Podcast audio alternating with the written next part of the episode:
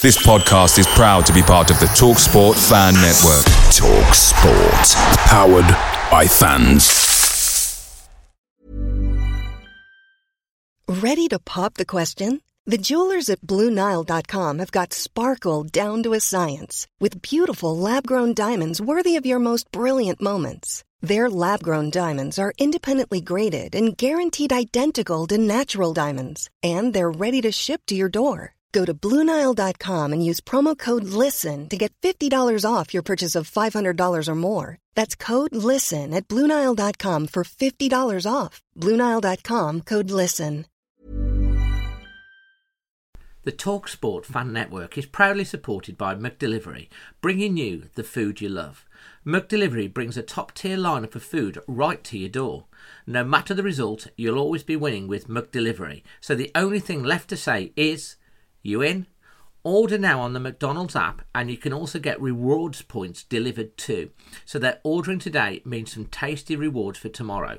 Only via the app at participating restaurants. 18 plus rewards registration required. Points only on menu items. Delivery fee and terms apply. See McDonald's.com.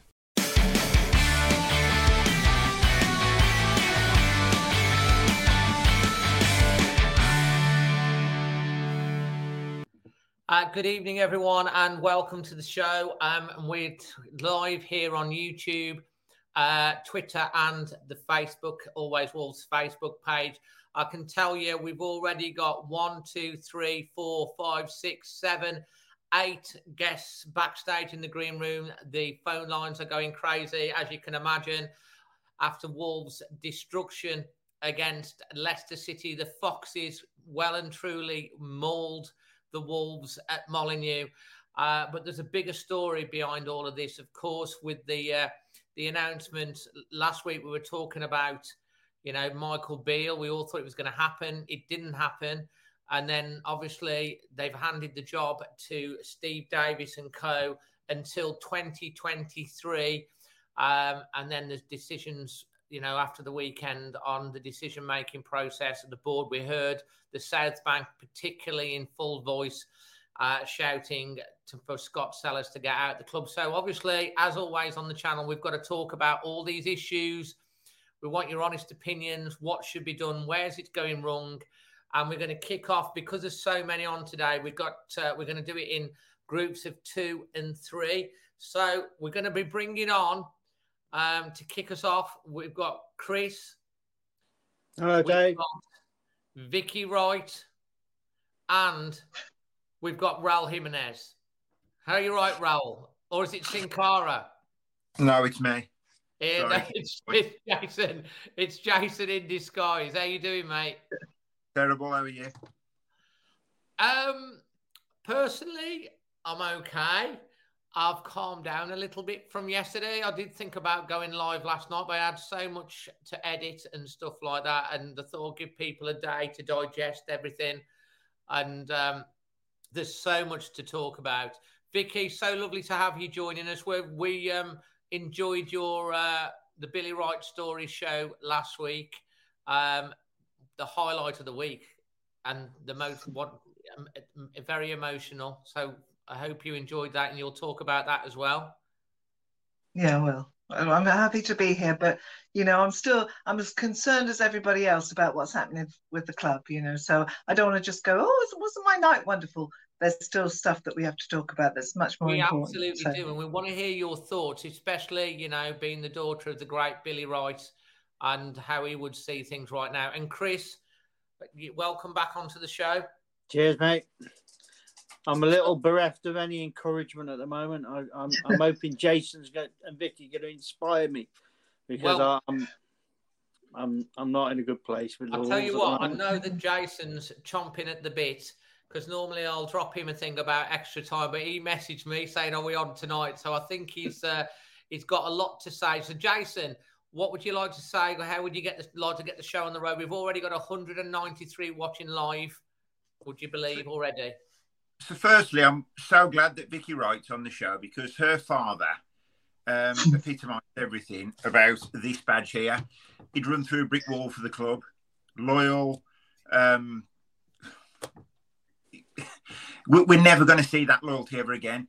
There's a team of mercenaries out there, and believe me, the, the, part of the problem is there is going to be no fighting this team. If you think they're going to stand up and be counted and try and play the way out of this, you got another thing coming. Mendes, it makes no odds to him. All we are is a cog in the carousel. He'll have these players lined up for moves already, right? So what have they really got to play for? Um, the Sellars thing. Uh, listen, you've seen the, the picture going round on Twitter with his little tic tacs board, dry wipe. Um, do you know what? Just so unprofessional. He knows all the eyes are on him, by the way, and he's got that little dry whiteboard there. And people, that the journalists are coming out now and all saying that he's not culpable, he's not the problem. Well, actually, he's the most senior football figure at that football club, and the problem lies on the pitch and firmly on the pitch. He even said in the Ask Wolves interviews that um, when they asked him, he said that the, the manager's transfer decisions had to go by him as well, and they both had to agree. So how can that man not be culpable? It's just ridiculous. Which um, journalists? Uh, which journalists are, are saying that he, he, there's no finger pointing well, at Scott? You've got Steve Madeley defending him. You've got now Jackie Oatley defending him. Then you've got Tim Spiers defending him, and they're saying, "Oh, he's not the he's not the right target." Well, I believe he is listen, we're not going to hand Jeff Shi out the club. No one else is going to want to come over from China with all the problems they've got and run Wolverhampton Wanderers, who are low on their list of priorities. So Jeff's here to stay. So what we need is someone to educate Jeff. We need football people. You look at Aston Villa now, the managers they're being linked with and likely to get. Because let's be honest, Aston Villa are a bigger football club than us, whether we like it or not. Right? Maybe not in the 50s, maybe not in the 60s, 100%, but right now they are. And they're a more attractive proposition than Wolves. Katie Merricks is kind of agreeing with you there, saying at least Villa seem to have a plan. Well, they, they do have a plan. They've been linked with some. Well, I think. Oh my god! You know, the producers actually saying the producers actually saying they've they've announced Unai Emery. Well, there you go. So we've had five managers turn us down. One I get because his dad's ill, but this is the reality. So let's say he's set up for January because Davis has got the job till 2023, which is basically New Year's Day, right? Yeah. Now, this isn't Steve Davis' fault, by the way. He's been chucked well and truly under the bus, exactly mm. as Terry Connor did. So the, the blame doesn't lie at Steve Davis's feet. The blame lies at, and it's not even the board. You can't blame John Gough and John Bowater because they're not even saying any of this neither. They're just making numbers upon the board, which is made up of 100% shareholding of Fosun, right? So, um, Villa, Unai Emery, right, doing all the work straight away. They've, they've got someone in. They've got a plan. We didn't have a plan with Bruno. The issue is for me, if Lopetegui is the plan in January, if we're bottom of the league, adrift, he ain't going to want to take that job. No way. Who wants a relegation on the CV? That's the problem. They need to act now. They need to act quickly. And the man for me, and I didn't say this at the start because I didn't think he was what we needed, but it's Sean Dyche, someone who can come in, grab us up by the scruff of the neck, shake it up a bit, tell him some home truths, and get us playing football. He's not actually too bad a manager when you look deeply into it. What he's done with Burnley on a limited budget, we've spent you know more in, in over the last three windows than he has over ten years, and he has had some achievements. Yes, they got relegated, but I think we need someone like Sean Dyche. And right now, we haven't got a plan. Right now, we've got no hope. Right now, if the players keep playing the way they are, we are going down. Make no mistake about that. You've, where's Raul Jimenez? Why did I put the mask on tonight? Because Raul Jimenez is hiding in Mexico. I know he's had that unfortunate injury. He's not even putting anything on social media. Nothing. Yes, he is. He's getting interviewed at Club America. So that's obviously where he's going to end up next season and play Swan Song. He should be at the club now, getting his treatment and being around the club. He's I agree. Big, big I agree. He's nowhere to be seen. I agree. I can, hear you passionate. Let Vicky wants to come in on that. Come on, Vicky. No, listen, I, listen, I can't talk, you know, articulately about about everything that you can, you guys can. But I know that I can say this because I was supporting the team when we were flying high with every person in that team, you know, Traore and all that we had a we had a team that that it sort of delivered everything. They had a striker, they had a this. He came up the side. I saw a team that I thought we can do this. It was doing. What happened? Why did they all one by one go? Why, why did they let those those great players go? Why are we left with this? And I, you know, I'm not knowledgeable enough to say uh, you know, about this thing, but I know enough to go. When I saw this team working, we had Coady, we had this, we had this one, and I saw them working. I don't get why all those players have gone, and we're sort of struggling now with with something that doesn't work. How did that happen? I, you know what I mean? I don't know. Passion. They haven't got the passion, Vicky, that your dad had. Like I said, he would run through a brick wall for that club. It was his Absolutely. whole life. To these, it, it, it ain't their life, whether we like it or not. Because tr- you look at that team on paper: Nunes, Guedes. Um, yeah. Just go through the team: Semedo, Kilman. That shouldn't be a team joint bottom of the league. That should be a team playing in the top half. There's no confidence, no belief you know, and whatever people say, oh, Sellars, oh yeah, he's not passing on any, any information to Davis. Yes, he is. So why is he hit the ground then? Yes, he is. So he's looking after the academy. He's looking after the under 23s. He's looking after the under 18s, right? And now yeah.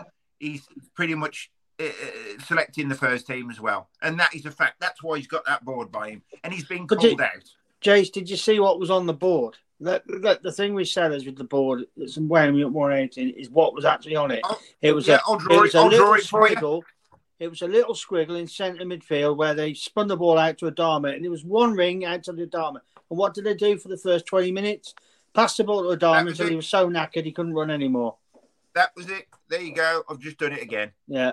Yeah. that was it. It was just nothing. It was just. It was just this, this is our this is our director of football because he knew he'd be photographed. Do you think? Because like he left it right on the side, didn't he? Do you think like it was like there for all to see? Did he? Was that Dave, I don't think he's thinking. I don't think he's even thinking that because I think he's way out of his depth, Dave. And I think that's the problem. Aston Villa have got football people around the club. That's why they're making these appointments quickly. That's why they got rid of Steven Gerrard when they knew it wasn't working. That's why Unai Emery was already lined up for the job. Yeah, you've got to look back. I think the last manager we poached out of a job was Dean Saunders. So Solbakken left on the 5th of January 2013. Dean Saunders coming two days later right? Because actually, although it was the wrong appointment, they'd actually done something about it. Whereas now they haven't done anything about it. By January, it's going to be way too late. Wait, and these players, yeah. trust me, not Ruben Neves, they, are they, going to be telling the new manager that Neves and Traore are off, right? So, uh, are they going to give him any money in January? Probably not. well, did you see? Um, did you see the tweet I put out earlier? Um, yeah. I mean, I actually put a tweet out um, based off a message that I'd been sent, and I've heard this from a couple of people, which is why I put it out. And I got sent uh, a message which I decided to share, and it's been shared quite a lot. So, someone close to Nuno, this is when Nuno was in the thing. Nuno wanted to come back and even offered to pay some of the compensation himself. Wolves wouldn't allow him to bring all of his backroom team with him and didn't want to pay the, the remaining compensation. They also suggested no money would be available in January, and he was told that some of his backroom staff would be selected by the club. What manager would come if he can't even pick his own staff? Uh, on the back of that, someone else has, uh, again, from a contact inside the club, has said that Jeff was working on a move uh, to bring uh, Nuno back, but it was blocked by basically the top brass at Fosun. Well, so it's, it's, cheap options, Dave, at the end of the day. So I've heard off a respected journalist, and I won't say who it is, that the buyout clause for Nuno is 10 million, right? That's what I've heard the buyout clause is. There's there's figures bandied around four, six million, but I've heard under good instruction that it's that it's 10 million pound. Wolves aren't going to pay that, Dave. They're not going to pay that. They're not going to pay over the odds to get any manager. That you know, the just, figurehead. We just do that with players instead. Yeah, do that with players. So they'll spend 35 million on Fabio Silva, who's untested. Yes, he's, he's doing it in the dog and duck leading in Belgium now, but they won't spend 10 million, 8 million, whatever on a manager. And they're just getting in the cheap option. And Steve Davis has got it till Christmas. Steve Davis is probably in about 70. But, but again, if I, can, if I can just say, if, if I can just say my little bit that is relating to my dad and, and yeah. what my dad brought to the club, which wasn't money. There was nothing about money that my dad did it for. And I have to say, with with with with Nuno, Nuno as I call him, I felt there was a passion there. And I think that that's what's what's lacking. The players that, that believe in the team, the manager believes in the team. I don't feel that they bring him in, Steve. All these people come in. I don't feel that anybody is leading with a passion because of they love the club. The they they put everything into the Wolverhampton Wanderers team. I feel I did feel it was new. I, I felt he loved the club, and I felt he was a little bit wronged by the club, if I'm honest, when he when he left. But I think that he did bring some passion, and I and I'm I'm I'm hoping that there'll be somebody or or players that that will go. No matter what, I'll be there and I'll represent this club and I'll come in as a manager. It's not about the money. It shouldn't be about the money because Wolves, for me, and what my dad represented to me, is that if you love this club, this club should be represented by someone that has the heart to put everything into it. Can I ask you a question, Vicky? Can I ask Vicky a question? Yep. Vicky, who is the best captain this club's had since your dad? Well, well you know, obviously, the you know the one you did the mug for. You know what I have to say, you know, and I haven't followed them since since Dad left. I haven't followed, so I, I don't know the history of all the captains. No, but, but I have to say, Conor Coady. I know Conor Coady means a lot to you, doesn't he? He does. He does mean a lot to me. And you know what? I think I think that he was a great captain for us. I think he had he had every um, sort of um, asset that he he needed to. I think he believed in the club. I think he led. I think he, he was a great role model. I think he was like dad. He had good values. He was a family boy. He believed in Wolves. He was given an opportunity. And I saw a passion in him. And I spoke to him. And I know that he loved this club and he gave it his all. And I don't know the exact reason that he left, but there was something that happened. But I don't think it was the money that, that lured him elsewhere. I think something happened within the club because he, for me, he represented something. And I, I sent messages to him, and, and, and we sort of, I knew his mum really well, you know, and I, I had messages, and I said that Conor, for me, dad would have wanted to be the first person to shake his hand, to say, yeah. you can take the mantle. You can be, I think you deserve to, to be a leader of the Wolves team because he represented not just man, I think he did it because he was proud to be the captain of Wolves. And I think he did. And he did seven years, did he? Seven years, was it? and and I think every every minute of that he believed in the club. Whatever happened to make him leave, I, I don't know. But so I would say that that you need someone with passion for the club. You don't yeah. want someone that's just bought in. Uh, uh, you know what I mean? It, baffles me. But I just want, still here, we would frustrated, not, isn't it? I'll tell you that now. Frustrating. And um, I think the comparisons, Jason, what you're making between Billy Wright, um, you know, captained England, captain Wolves. Conor Coady had that privilege of wearing the same number shirt and captain Wolves as well. And what happened in the summer, you know, with the ripping and uh, over the last 18 months, bit by bit, the heart and soul of the club has been taken apart bit mm. by bit. And we had that Wolfpack mentality. And the, I think the, the, the fans have got to a point where they think there's been decision after decision after decision, inept, mm. negligent mm. decisions that have led yeah, us I, to. I, I don't think it's eighteen months, so Dave. I think it's been happening longer, and and I think a lot of it is timely with Sellars. You know, when Thelwell went, it, it's all just seemed to get worse and worse. Nuno worked with Thelwell. Then Nuno started having a strained relationship. Sellars has got to be involved in that. I don't care what he says because he's in that position in the club. And it's just got it just seems to be going worse and worse. And it, you know how he's sitting there in the press box with a Mickey Mouse drawing on there. I mean, what the hell does guy think he's doing? I can't understand it. It's it's you know, it's just it's just you know, the stupidest thing I've seen. Look at the fighters we've got rid of, Coady. Yeah, you know these are fighters, leaders, Saiss. Yeah, you know when people need to stand to be counted, they would be right. These players won't be. I'll tell you that now. That's a fact. And it's not me saying, oh, I'm really knowledgeable. It's a fact you've seen it. Jonny the diet, walking the diet. like it was a the Sunday diet. morning. He was hungover. He was walking around looking at people, waving his arms, second to the ball every time. What's he doing? What's he doing? And money is important. He's, the, the guy's probably on 70, 80 grand a week and he's sauntering around while Wolves are at the bottom of the league. What the, it's a joke. Who's culpable, Jason, for all of this? would you say seriously? I mean, well, we're actually, should should Sellars be listen, kicked out the club like what the fans are asking for, or is there what's the answer? Uh, well, the answer well, well, the answer is that the, the, the, football side of it. We need someone to come in with a huge footballing knowledge, a director of football. Let listen, Sellars does great work with the academy. right? Let him crack on with it. Don't let him anywhere near the first team. Get a director of football. Pay the director of football well, as Newcastle do, as Aston Villa do. Get a footballing man in and get the right manager. And let's start from the top. Get the culture right. Set at the club and let's get it down and get it back on the pitch. Because under Nuno, we did have an identity. Now we've lost it. Yeah. We are, we've got to be realistic as well that we will sell our best players. And I've always said the business for Jota was fantastic business, right?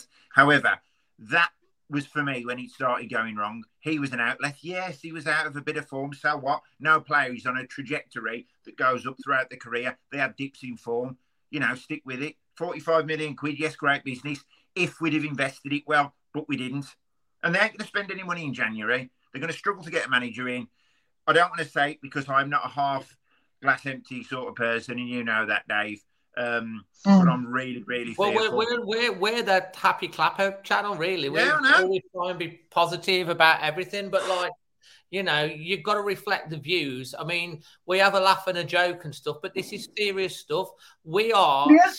Walking into relegation, and it's like the blind leading the blind at the moment. Now, do you blame Shi or do you blame the advice that he's getting from Sellars, who's who's basically like, you know, we don't want to bash the guy. Um, you know, he's got experience and stuff like that, but it's like Dave you can write Jeff multiple you can write Jeff Shi's footballing knowledge on the back of this top, on the back of this bottle top, right? Because he's got none. That's why he thinks Sellars is doing a great job because he's listening to outside noises. Let's get it right. Let's get a proper director of football in. As I said, put Sellars back in charge of the academy. Fosun aren't going to replace Shi. There's no point calling for Shi's head. Well, Who's actually, I'm not so sure about that because I've heard different. Uh, not this season. But my under something that I've heard is that Shi will be moving over onto the esports side of things from next well, season. And, be and I've also, I mean, how again, this is hearsay at the moment that the chairman over at Grasshoppers, who's more football orientated, will be coming over to Wolves, and she'll be looking after the the esports side, which is well, where when, it's championship, Next season, when we're in the championship. Well, yeah, exactly. But like, yeah, Go through the team now, Dave, very quickly. You look at all them players. Who's going to stop? Sarr, he'll be gone. Semedo, he'll be gone. Jonny will be retiring. Uh, Kilman, he'll be gone. Collins, he might stop. Uh, Moutinho will be too old. Ruben Neves will be gone. Just look at the team. Traore will be gone. Traore. will be gone. Nunes will be gone. Podence. Yeah. Podence will be gone. Flipping heck. Podence will be gone. Raul will be gone. He'll be at Club America with his mask on. Brilliant. So everything we had that was so potentially brilliant, every player that was there that was potentially going to make this club great again, we needed a striker, really, didn't we, to just to, to yeah. sort of finish off the goals. But they, they let everybody go. It all that, that combination of people. That Conor, in my opinion, Conor as, as as you know on the defender. Why did they they let that collapse? What? Why have, why have we got nothing left? I don't get it. it I just don't get it. it. It says it. It says it all to me that the I thought on Saturday that the two players that I could see that were trying their best and giving it a go was a bloke that we had on the free transfer and an hmm. 18 year old, 19 year old kid we got out, of, out of the under 21s. That you know, and he put the rest of them players. I, I sat there watching Nunes stroll about, and that I was playing his heart out, and I thought. 42 million pound we pay for that. We may as well pick the kid out of the reserves because he was doing exactly hmm. nothing, absolutely nothing. Um, and Costa was going mad at him. You know, he was saying, "What are you doing? You're supposed to be here, supposed to be there." And what happens then? People give up. You could see it like a disease across the team. People just giving up. You know. Yeah. The best pass Moutinho did, the best pass he did was when he kicked the flare out of play, the, the, the yeah. advertising board. Jason, that, Jason, that was the best pass. Jason, Chris, and you know, would you say it's fair to say that the first we came out the tracks with a lot of energy. We created, we we, did, we didn't score. We were very yeah. attacking on the front foot. They scored a worldie, and it's kind of like their edge went as soon as that goal went in, the first goal. Because to me, yeah, uh, I don't want to accuse all the players of not trying. I think that, that that some of them were. I think some of them definitely went missing. But like the first 10 minutes, it's like we were all over Leicester. We couldn't score again, which is per usual. They scored a worldie. And then the second goal, Jonny falls over, like you're saying, he just fell over and it was like clinical finishing. And they just cut through us four times. They only had five shots. Yeah, it was. It, I mean, Jonny fell over, Dave, but they, they, he fell over because Adama wasn't supporting. Adama wasn't supporting him because after the first 10 minutes, all of our tactics was pass it to Adama, and he was taking on Justin, and he, he was he was gone. He, he was, and he was, Adama was having a good go, but he, we just, that can't be our only tactic. You know, we've got all these hmm. players that we've paid this money for. Now, either somebody's really being done over or, or they just can't be bothered. I think fitness is a massive issue as well. And you only had to look at Jonny to see that. There's some of them players who aren't 100% fit. You can tell. And I don't mean injuries, carrying injuries. I mean, they are not fit for Premier League football. They're not. You And the other thing you got to look at as well is the medical team. Since the medical team got this, you know, we never had any injuries with a small squad before. I mean, what, I mean, you know, from your heart of heart, Vicky, let's hear you because you, you know you're sort of seeing it from your dad's perspective and that sort of team, but you you've still got such a love for Wolves and you're seeing what's going on at the moment.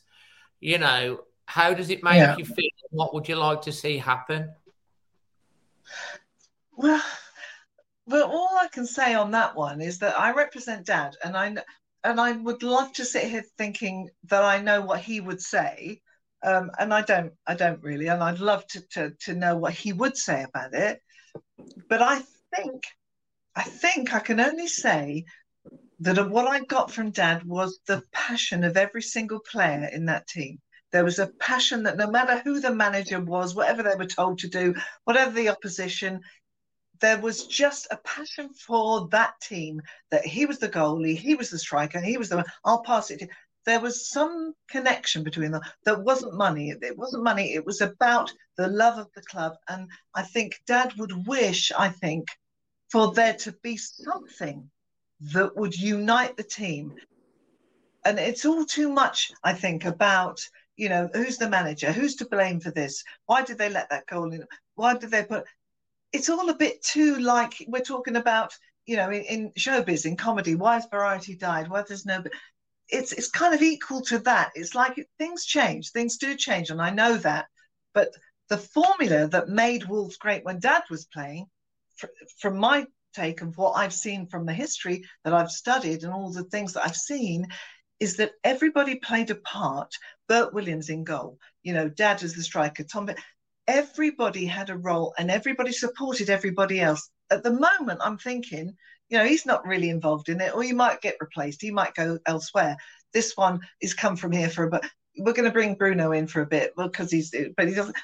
They, I, I think what's lacking for, from my dad's era is that the team was made up of people that were invested in making Wolves great, and I, I don't see it there. I think it's got really sort of um, uh, lost in the who's the manager, who's the this, who's the trainer, who's the one always injured, always out. There, there isn't that nucleus of, of of the of everybody thinking that we just need to put the right people in, the right people that have got that heart that want to make the goal scoring. They want to make the team as great as they could be. I, I, don't know if it's there. I don't. So I don't know what the answer is. We've lost the identity the, the, the identity of the team's been dismantled, basically. It has. You know, do you know yeah, what I, wish, do you know what I wish for, Vicky? Which would be amazing. I wish we could sit all the players down in that room at the Prince of Wales Theatre to watch mm. and listen yeah.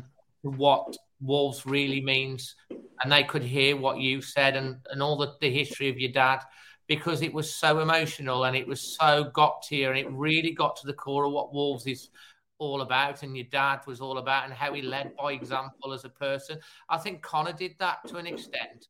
And the fact that and the fact that you know these like what Jason said, these players have been bombed out and the mistakes that have been made. We're, it's the chickens are coming back to roost well and truly mm. right now. Ruben's not doing it, is he, Dave? To be honest, you watch Ruben Neves Saturday, as great as a player he is, as a captain, all he did was chase Michael Oliver around the pitch and moan. I'll tell you something about Ruben Neves.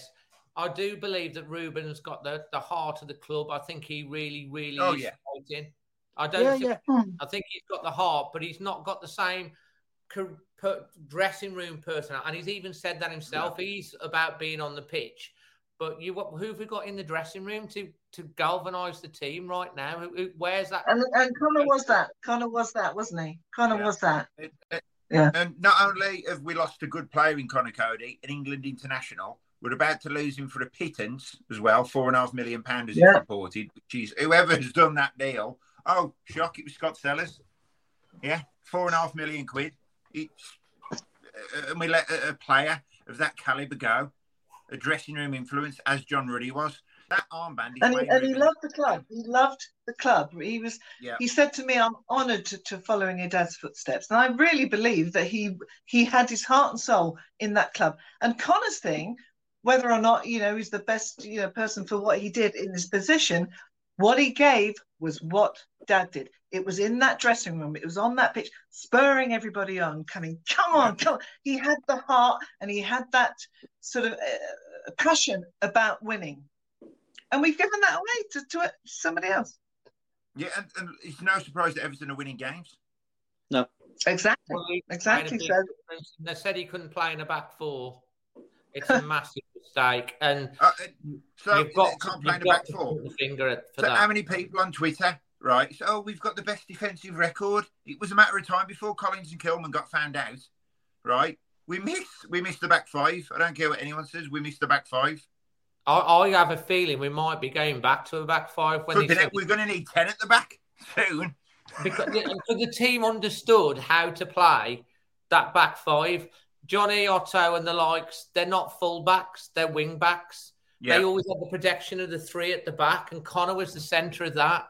You know, and yeah. you know, want to go forward, and you still had the four, and we had the cat. Now, I mean, we did attack Leicester, and we did have a go, but like they just sat waited, and then just sprung the traps and just sliced through us. We were so naive, you know, and you know, it, it you know, I came out uh, numb, angry, frustrated, feeling mm. embarrassed, humiliated.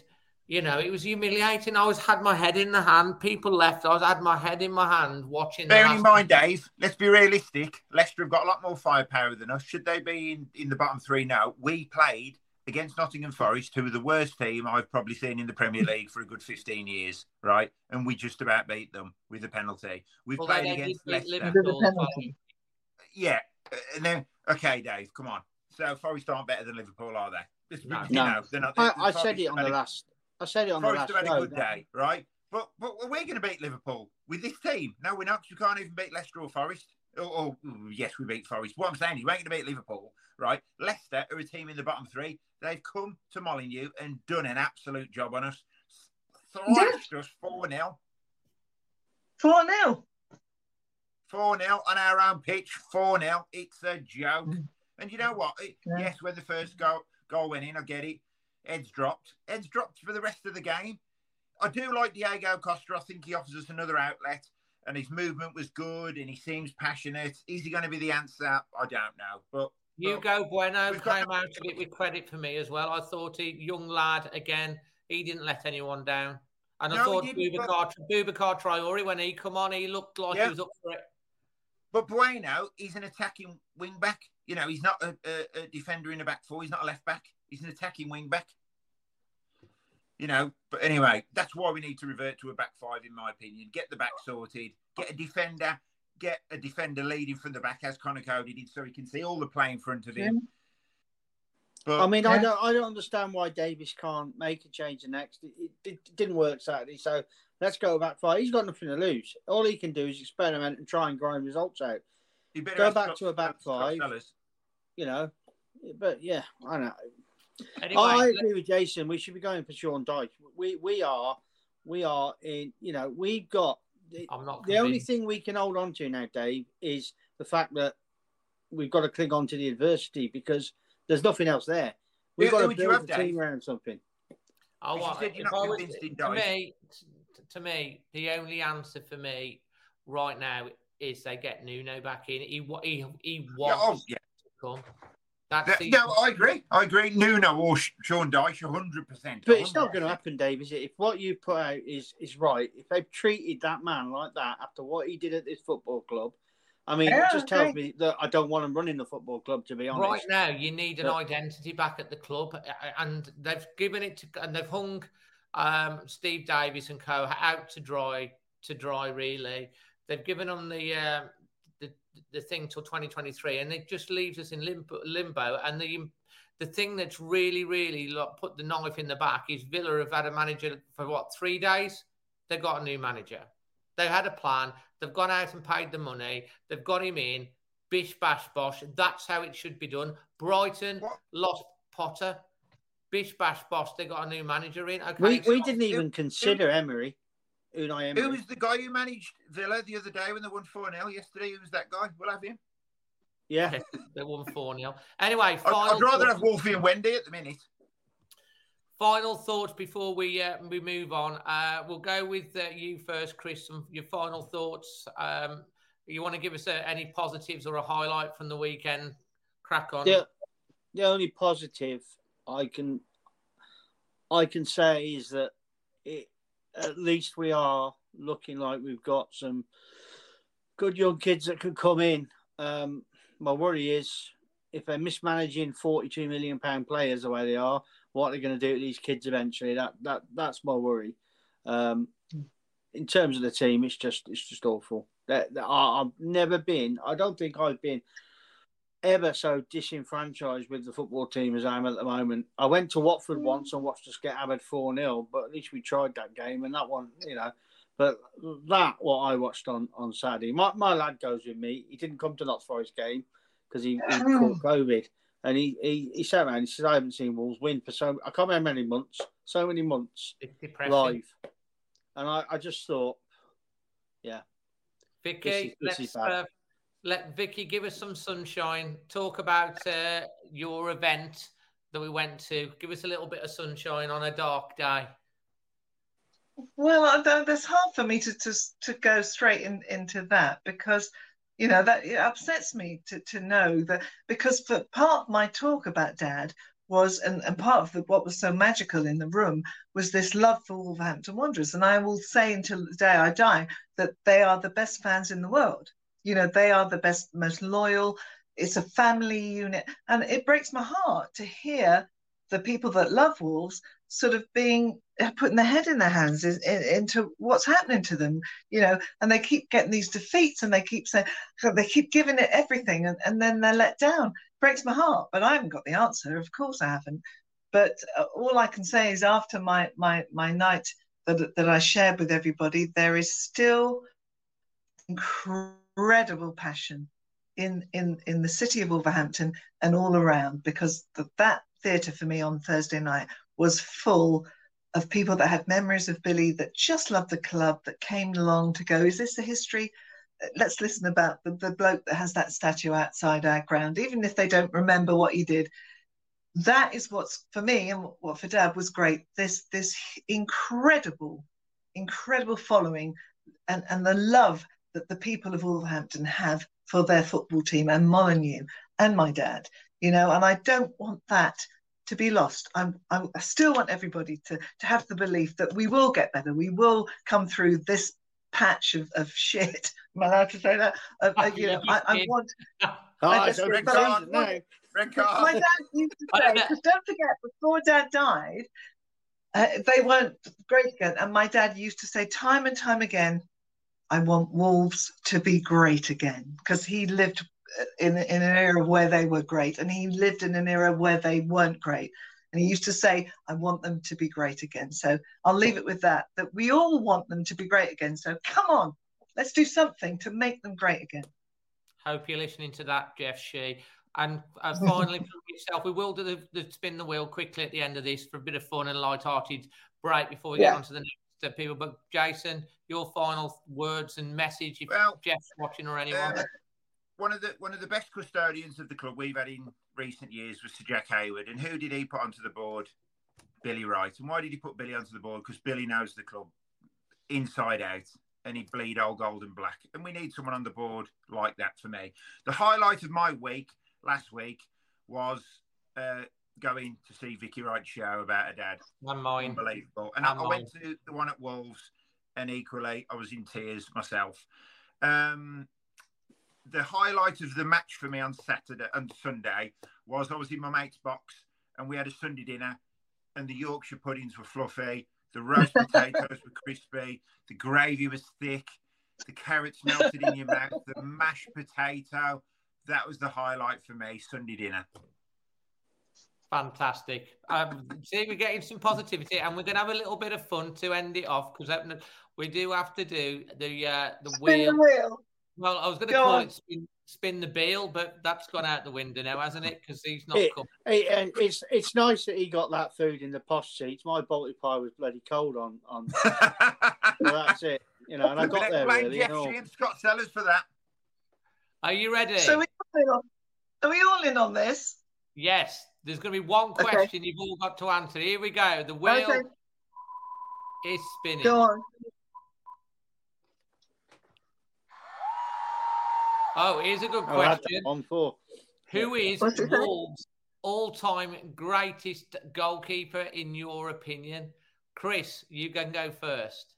I'm going to dodge it slightly because I'm going to talk about goalkeepers that I've seen play.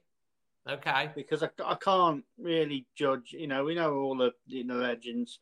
Best goalkeeper I've seen at Wolves is not because he was brilliant and because he was fantastic and he was an England international and he was skillful. It's because I loved him and it's John Burridge. John Burridge character. He, he is. Uh, Are we, he's a he's a proper character. Jason? He's a nutter, to be honest. Oh, sorry. So clearly, one of the greatest goalkeepers in our history. Once again, I never watched him play. It was Bert Williams. Um, yeah. Oh, I was going to Yeah, yeah. Well, well, I never watched him play. Um, well, I hope I didn't.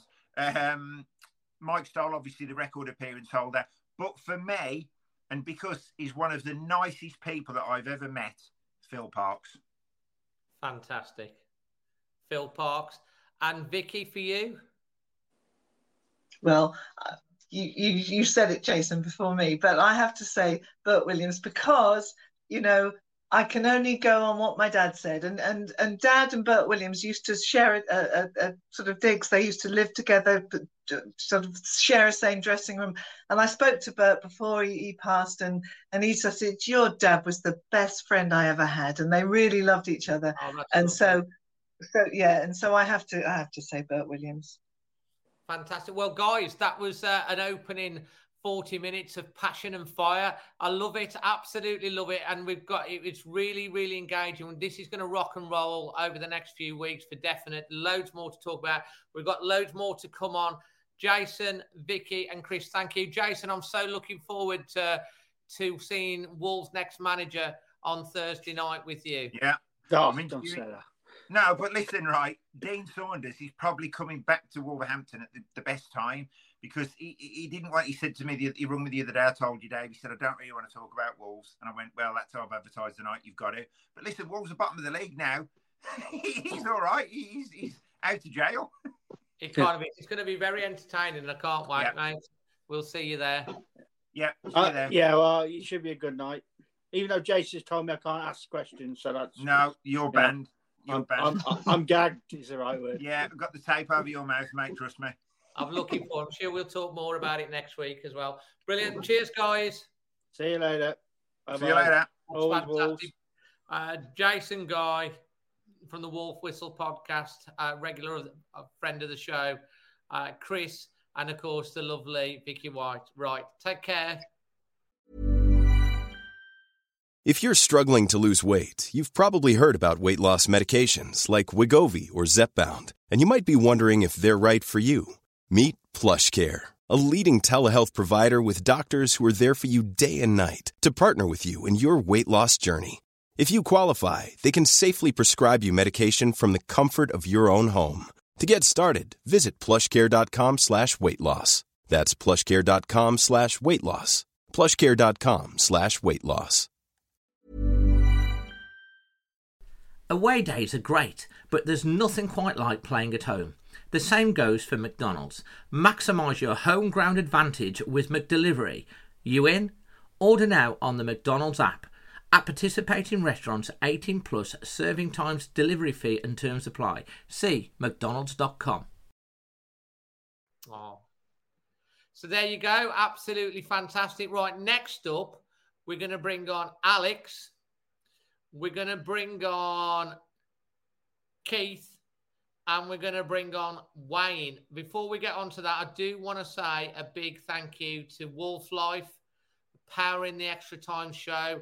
If you uh, we insure our dogs and cats and mobile phones, there's a link below, um, especially at the moment. Really important to get your life insurance sorted. They're Bilston based company, and you can fill in the form and you go into the draw for a wall shirt as well. Thank you for them. Uh, Alex, Wayne, and Keith, welcome to the show. Good evening. Hi, Dave. Hi, Dave. Uh, just give everyone a little bit of background around uh, uh, behind you before we start. Keith, if you go first, give a bit of an introduction for you. I know you've been on uh, before, and Wayne. Yeah, on me. I've I've followed Wolves for oh, since 77, 78 and I'm not an happy clapper, Dave. No, I know. No. You will say it how it is, Wayne. I will. Yeah, Dave, as you know, originally from Bridgnorth, uh, live in Melbourne, Australia these days, and uh, as you know yourself, Dave, I am certainly not a happy clapper. Hey, and Alex. Oh, um, yeah, I've been following Wolves on since I was a little boy, and I've been going for years and years and years. So yeah, I'm a massive Wolves fan, and let's just say I am a happy clapper at times, but lately, just no, not really. and whereabouts in the world are you based? Oh, um, Bloxwich. Bloxwich. Uh, Keith, let's kick off with you. What do you want to say? I'm going to go a slightly different tact here, Dave, because I am really cheesed off of this. So what I've done is I've bought up job descriptions Oh, right, okay. On the official Wolves website. Should we start with Scott Sellars? Let's no, this is actually quite tasty. Yeah, let's go with it. So in the Premier League, we've got 20 clubs, haven't we? And every club has either got a sporting director or a director of football, apart from Wolves. Wolves are the only one uh, without. Yeah, well, Scott Sellars is described as his actual title is general manager for the technical side of football. Yeah. And this is his job description on the website. Number okay. one, look after the technical side of the game for Wolves.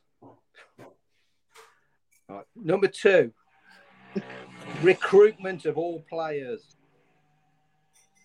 Number three, football analysis. Number four, look after the academy. And this one really gets me, Dave. Number five, the progression of the team. Now, Which I think way? progression being the, the, the, the, the important word here, the opposite of progression is regression. Right.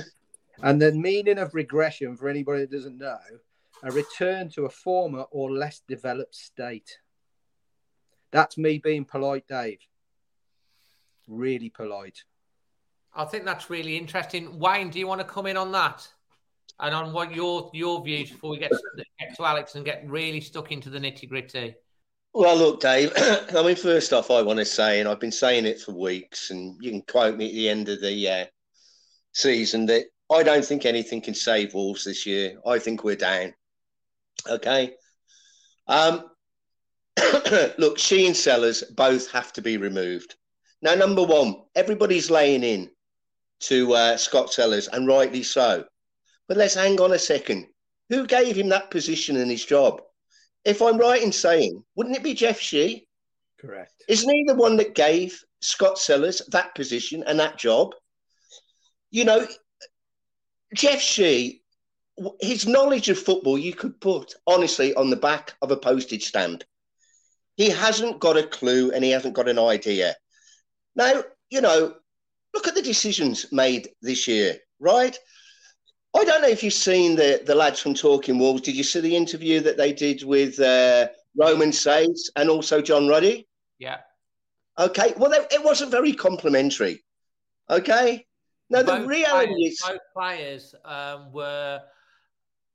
They, didn't go all in, but you can read what they were saying and what they were. Certainly read, you can certainly read between the lines, David, right? Yeah. And there is absolutely a total disconnect now. Now, I'm telling you something. This team that takes a pitch. I'm sick of hearing, well, this is the best team that we've had for years. Is it the best team, David? Maybe on paper, it's the best team. All these players that have come in, all right, are unproven. I'm not impressed with Collins. Okay, I'll be honest with you. I am not impressed with the guy at all. Guedes, what, what was Guedes? 27 million? I had a message from a, a, a, Valencia fan. Um, I know I get, I do get lots of messages you can imagine on the channel and stuff like that from different things. But he said, "I know Guedes. When things go tough, he goes missing." Well, and let's get on to the manager side of things. Just one thing: do you, do you, Dave? Do you follow um, Wonder Kid from Porto on Twitter? No, he's based in he's based in America. Yeah. Okay. Now I get on really well with him. Now he told me two weeks prior to Lopetegui turning down Wolves that he had it on good authority that Lopetegui would not take the job at Wolves due to his father. Nothing else was elaborated on. Didn't say his father was sick, but I got that two weeks before it was broke. And then they come out, Fosun, and they say, oh, Beale is our number one target. They go and announce it to the whole of the world.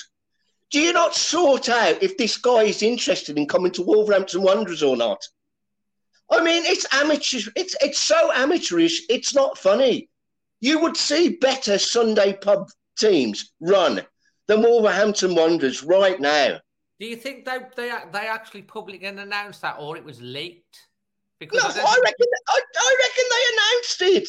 Yeah. They're clueless, man. They're a bunch of muppets. I'm loving this fashion tonight. I really am. That's why we get Wayne on. Alex, come in. Um, how old are you, Alex? I'm 19 years old.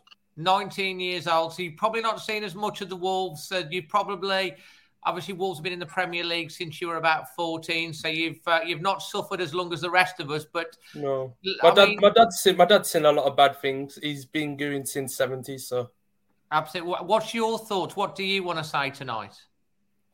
I just, I just, it's just, I just can't see where the lack. I just, I just can't see where we're going. To be honest, like to be honest, with the team performances, it's like they've got a lack of ambition of where they're going. Like the owners, they've got a lack of ambition. Like, yeah, they spent over 100 million on players, but you know what I'm saying? But the players are not wanting to play for Bruno Lage, which he got sacked. And we like we we got to look for a manager. Managers have turned us down, and then you've got Scott Sellars, who's been leaked to um, of um, you know, control all the tactics. And I'm thinking, what's going on? Like, what's the actual, you know, like, where are we going forward as a club? Because, you know what I'm saying? Like, yeah, I've not seen us, like, you know, like, I've not, yeah, I'm 19 and I've seen, like, years and years of football, like, since I was a little boy. But, you know what I'm saying? But I just don't see where we're going forward as a club. Like, yeah, soon. Jeff Shi said, well, to watch out that we're going to be uh, bigger than Man City, was it? But you know what I'm saying. But you know what I'm saying. I just I don't see where we're going. To be honest, I really can't. It's um, we're going to the champ- we're going to the championship, mate. That's where we're going. Yeah, it's, the way we um, carry on, it's just you know what I'm saying. It's really, really, um, it's really upsetting for everyone. Uh, Keith Sutty, we're just going to come back in onto you uh, now to pick up on your points from where you got last time. You can hear. I think we can we we heard Molineux. To be honest, I think the fans, the general fan base, have been more than patient over a very very long period of time. Yes, there's dissent at the weekend, um, but they haven't necessarily turned on the players as such.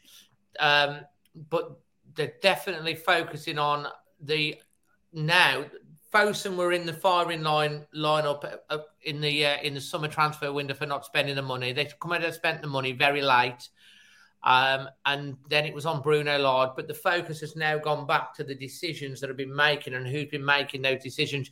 Sutty, you talked about um, Sellars' job description. Can you take your point on from there now on what you think the, the root causes and the only way that we can get out of this position? What would you do if you were like? Fosun, for example, what would you what decisions would you make? If I'm the owner, yeah, I'm on a plane from China. I've got my ready-made CEO set up, whether he's coming from Grasshoppers or wherever. Jeff Shi's going to do his esports little gaming project, and Scott Sellars is shown the door, and it'll be the tradesman's entrance. He will never come into my club again. Never. Yeah, I agree. Right? Yeah. Hey, l- listen, the, the CEO, Jeff Shi, has got a board of directors. I think there's six directors, including himself, obviously CEO, and then there's two vice presidents as well. Well, they've got no clout. It's Steve Bull and Robert Plant at the end of the day, so they've got yeah. no clout at all. But it's his job to go between all directors when things go bad. And he's meant to sort this out, right? There's nothing happening, Dave. There's nothing happening. It's just stagnated. Villa have gone out tonight. They've sacked Steven Gerrard on Thursday after we heard it on the way back from um, Vicky Wright's do in Stafford, where I saw you. We're coming down the M6. Villa have sacked Gerrard. I said to my brother-in-law, give them three days. They'll have their, their new manager in. They'll have him already. They've gone out and got a guy that's won UEFA uh, Europa Leagues, things like that. He was Arsenal manager. He's a big name. They knew who they were getting. As soon as Gerrard was sacked, they were on the phone. Their um, sporting director, or you know, uh, whatever whatever description you want to give him, he knew exactly who he was going to go and get. The owners, the owners pay the bills, Dave. They know nothing about football. They pay this man, this director of football, to do a job and do it properly, and they trust him one hundred percent. Can you trust Scott Sellars to do that job? I'll tell you why you can't, because he's just a yes man for the man at the top. And until the man at the top goes, we're doomed, mate. How we're do you doomed. answer this question? Hodge has said, so Scott got given five people's jobs and we're pitting into the wall for it. Feels like we're just chucking darts at people, stroke things. Rubbish. I'm telling you now, until it starts at the top, don't don't have a go at these two lads who have took the job on. It's they've been thrown under the bus. It's not mm. their fault that we'd all do that job, Dave. If they come to me and you tomorrow and said, "You two, can you do this for us?" We'd give it a go because we love this football club. If you cut me and you in half, and these two lads in half, and everybody else on this show in half, and everybody that's watching, we all will all bleed old gold and black, and we'd all what, do our best. Tell you what, Sutty, and there are 400 people watching live right now. What you're saying, 400. Now, whether they agree with me or not, I love this football club. I go all over like you do, Dave. Sometimes I go, like last week, I spoke to you on the phone before the game and I said, What did I say to you, Dave? I'm worried about this. Now, you're ever positive. Yeah. And you said to me, mate, be positive. We're going to do this. I said, Dave, I, these aren't a bottom two team for a start. And I think they'll come here, they'll soak up the pressure. And when you know that Wolves don't score, you will win that game. And that's Wolves exactly what score, happened. Mate, it's a dereliction of duty that we've relied on Raul Jimenez for five years and even thought we could get away with it after he's had basically a car crash injury that he's never going to be the same player from. And we go and spend shed loads of money. Sorry, I was going to swear then. I have to change the word. Shed loads of money on the same player time and time again. Did we need Guedes? No, we didn't. Why didn't we go and spend the money that we we spent on um, the centre forward, Kalajdzic, which was best part 20 million, put the money with Guedes together and go and buy somebody that's not a crock. Because if you did your due diligence on that player and looked at his injury record, you would never ever have signed him. You'd have come to me and said, Should we sign him? I'd say, You're joking. He's only played 20 games in three years. We must be off our absolute rockers. Who is sanctioning this? And you've got to come back to two people. And those two people are Scott Sellars and Jeff Shi. And until they're gone, we'll be down. And I'm telling you now, they'll desert us like rats off a sinking ship and it'll take yeah. us a long time to get yeah. back up. I'm telling you. I'm sorry. I'm angry. I'm, I'm really angry. Angry is. I think to be on. To be fair, Keith, I think angry, frustrated, vexed, bewildered. All of these words are summing up the fan base at the moment, and this has been festering for quite a while. Wayne, Dave, there's four years of the first four years under Nuno. It's gone, mate. All that groundwork, it's gone.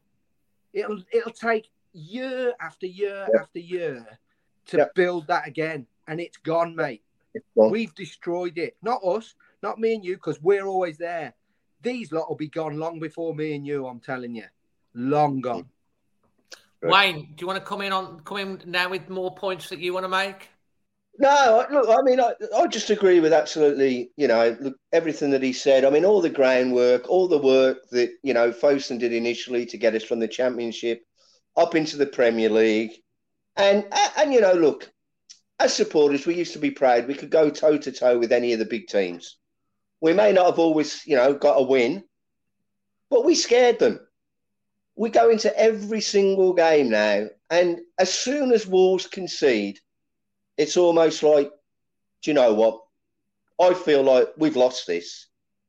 They proved against Leicester how fragile this group is. That was a wonder goal. He could hit that a hundred times, and that would only go in the back of the net once. But then they just totally capitulated on the pitch. You got players like Jonny who can't even be asked running back, mm-hmm. tracking. You know, they, you know, everybody says, do they care? Well, I'll tell you what, Dave. Why should they care? Because if Wolverhampton Wanderers get relegated, they're moving on to other clubs. They don't Money, give Wayne. a yeah, Money. yeah, yeah. It's right. They don't give a damn about this club. Now, you know, you're going about all these Portuguese players. We know, I know, and everybody else knows what it is to be a fan of Wolverhampton Wanderers. You know the history, you know what it means. How can you expect really Portuguese players to come in? And do they really understand the history? I believe Nuno did, because I think Nuno studied it. He went right through it. now, when they sacked Nuno, right, everybody was there and saying, oh, he's finished now. It was through a COVID season. There were many things. I was suffering mentally. I was seeing a bloody psychologist. I ballooned in weight. I put 30 kilos on. I've now lost 35 kilos in six months. There are things, and there are issues, and there are problems that go on. It was premature to get rid of him. And then what do they do? They take up the cheap option in Bruno Lage. Now you're talking about Villa and Unai Emery. Don't expect Wolverhampton Wanderers to do that. That costs money. Now, we don't know how much compensation Aston Villa had to pay, Six but I'll million. guarantee you. I've, I've been told it's about six million. Okay, but Wolverhampton Wanderers won't pay compensation, but they will go and pay 37 million on a striker.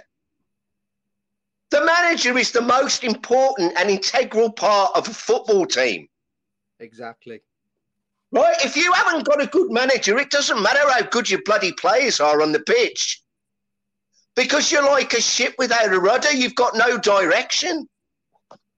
Dave, and I'll Dave, tell you something, Dave, we have no direction. Dave. Okay? And, you know, I, I, you know, I, I am fuming. I, I It- can- I this- can- this is- this is it, mate. I beyond- Feel, feel your anger coming through the screen. Keith, you just wanted to come in there. Yeah, just just quickly. Man City, I think I told you this story. Um, three years ago, we lost 3 0 on a Monday night. We were there early, right? And we there's a big Asda over the road from it. So we went and had something to eat in there. I know, we were the, only I two know in in there. in there myself. Yeah. Yep, we were only two in there, and two Wolves guys walk in. Just All get in a drink. regalia, all in the Wolves get up and what have you, and they got tabards on. So we sat next to it. They come and sat next to us, and he seen my pin badge, and asked me who he was, and he was a kit man. And um, I said, "Oh, what's it like?" What's you know? He said, "Well, I've been kit man for 34 years. I've seen my fair share of um, managers." I said, "Oh, have you?" He said, "Yeah." yeah. I said, "Well, obviously you have." He said, "Yeah." He said, uh, "I said, what's this one like?" No, no. He said, "When he walks in the room, in the changing room, it can be all laughter, jovial, everything. It goes completely silent." this? Is about Nuno. Yeah. When he walks in the changing room, there is complete silence. You are in no doubt that he is the boss. No one else. And when he speaks, no one speaks. He has got the dressing room. He's the best manager he'd seen in 34 years. He says, and he runs that. It's a tight ship, it's a small ship, but he is the boss. We ain't had that since, Dave. We, it's gone. And until we get a manager like that, because I wouldn't blame that man if he never stepped foot in Wolverhampton again, because these idiots have treated him like something on the bottom of your shoe. It's, it's I think, and you know what, mate? Uh, and I will say this again, and I'll come on to Alex in a second. I sat down and had a conversation for an hour with someone. I ain't going to say who it is, but they they are very, very, very close to uh, Nuno through their association with the club and the work that they do for the club. And he knows Nuno, the Nuno incredibly, incredibly well. And obviously, I can't say no, but this is a this is the conversation. This was when Bruno uh, Nuno was being mooted as coming back, and he told me, and I said it previously, no word of a lie. Nuno would walk across the literally across the sea to come back to Wolves. He rang him up and he said, I want to cut. His words were to this guy who is a friend of his, plays golf with him, was going over to Saudi Arabia to visit him and stuff like that. I want to come home. I want to come home. Now was his words. I home, home. He used the word home. He's not from England or anything, but he sees Wolves and Molineux and the Wolves as his second home. He wants to come home. And he even asked about his, uh, apparently about was his old house still free, that sort of stuff. And, you know, he was hoping it would come back. So all this stuff that was put out, obviously he did quote, which he's going to do in the Saudi press and say, I've got a contract. He's going to say that publicly. Privately, he's desperate to come home. He said when he left, this is farewell, not goodbye. It said everything you need to do. The reason why he left in the first place, because – him and Jeff Shi had a massive, massive falling out. This is what I'm told. A big argument where Nuno wanted the investment to take the club forward. Jeff was coming out the pandemic, apparently, and I'm, this is allegedly that I'm being told. Said we can't, we can't afford to do this, and Nuno said, "Well, I might, this is what the guy, the, Nuno's told the guy who told me.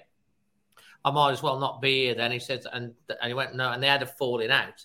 Now, apparently, Jeff did go over there, and obviously there's conversations that's happened. Whether or not they've told Nuno, um, apparently Nuno apparently wanted said he'd pay some of the compensation as well to come back. That's how much he wanted to come back. They wouldn't pay the money, and they basically told him who he could bring in. And then there's this other thing that's come out that you know Jeff was trying to to Jeff was trying to sort it out so he could come back and then it's been blocked by the top brass in China. So, which, how much of that is all true? But it, there's multiple sources saying all of these things. This is why I say if the, if they've got any common sense right now, the only real person that can come back and try and get a grip of this mentality and br- bring the heart back to the to the club in the short term, at least, is it's Nuno because he gets it. He understands. He's got that respect and reverence with the players already. And he yeah, but Dave, but Dave, what you've got to understand is if any of this is true whatsoever, why would Nuno even contemplate coming back? I think genuinely because he he feels unfinished business, uh, and he genuinely he genuinely loves and his heart and soul is in Wolves. He was never in Tottenham. He what he never wanted to leave in the first place. Not really. We all was in when he left. There was a lot of the fans wanted him to go. Fair enough because of the football and the way it is. But there were circumstances with the pandemic and you know what was available at the time. Not playing with any fans in the stadium. We all thought that when we got the fans back in the stadium the next year, which was last season, he'd be able to kick it on and get it back in, and he didn't get that chance. And I feel that's how he feels. He's got unfinished business. Jeff and Nuno, I think, could build those bridges back up again. I- and you know, I people, I- have, mates, people have arguments, don't they? Don't they? They get past it. I don't think so. No, Oh, that's just my personal opinion. I don't No, think so. I'm just saying what I've been told, um, and But Dave, it's it's uh, it's all hearsay. It's all conjecture. There's no, we have no evidence. I mean, if if you went into a courtroom and you went up to a judge and said, "I've heard this, I've heard that," you'd be, absolutely. you'd be thrown out. Well, I You've could, got to back, have I, evidence. I, I could back it You've got up. to have by it- saying you've- I'm a you've got to have- You've got to have things based on actual facts and actual factuality. And all of this is really nice. But all it is, is I've heard from so and so, I've heard from this.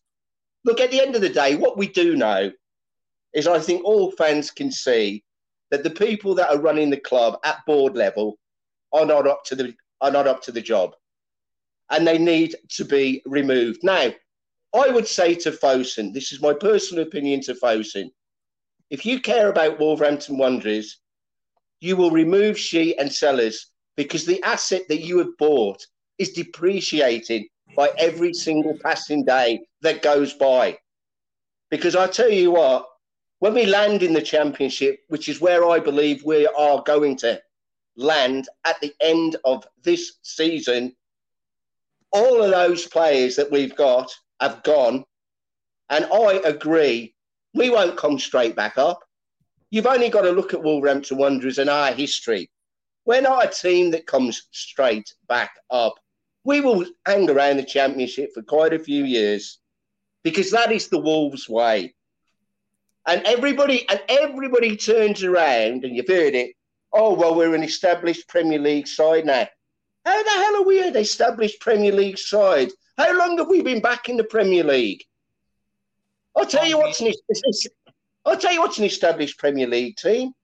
Teams like Everton, teams like Liverpool, teams like United, teams like Chelsea.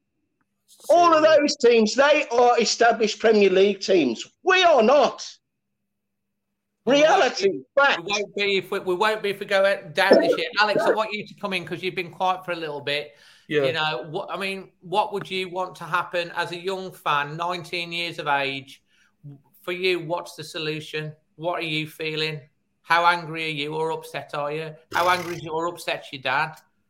um it's upset me a lot but with my dad my dad's been going since the 70s and it's upset him a lot like you know what i'm saying like because obviously my dad's been supporting wolves since he was about six years old i've been supporting wolves since i was about three and literally you know what i'm saying like what i'd love Fosun to do is to sack jeff Shi because he's not showing any emotion and i saw um, a photo on um, twitter on um, after the game on Sunday, and there's just Jeff Shi just not looking bothered at all.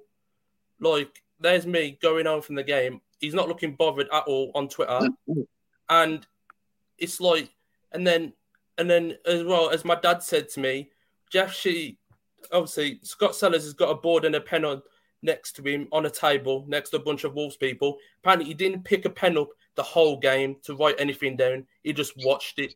He just watched it happen, and it's just like like like Wayne says to me earlier. We're going down. I think we will, and if we do go down, it's going to take a foundation of years to build it back up.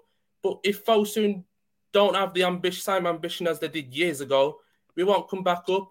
But what we need to do is have team spirit. We need to. If we brought brought Nuno back, he had team spirit, didn't he? You know what I'm saying? And if we bring in, in a new manager, hopefully they can bring in team spirit. Hopefully, you know, hopefully he can get the financial backing that you can have. Because you know, we don't want to spend too much money. Because look at United; they've spent over a billion pound and they've done won no trophies at all. But what we're saying is, you know what I'm saying. But if we brought in Lopetegui, which he rejected us, he's the one who gave Neves the captaincy at Porto at 17 years old. And I think that'd be a great option, but we need we need to wait. But at the moment, Steve Davis isn't the one. It's a it's too much of a big job for him, to be honest. I think.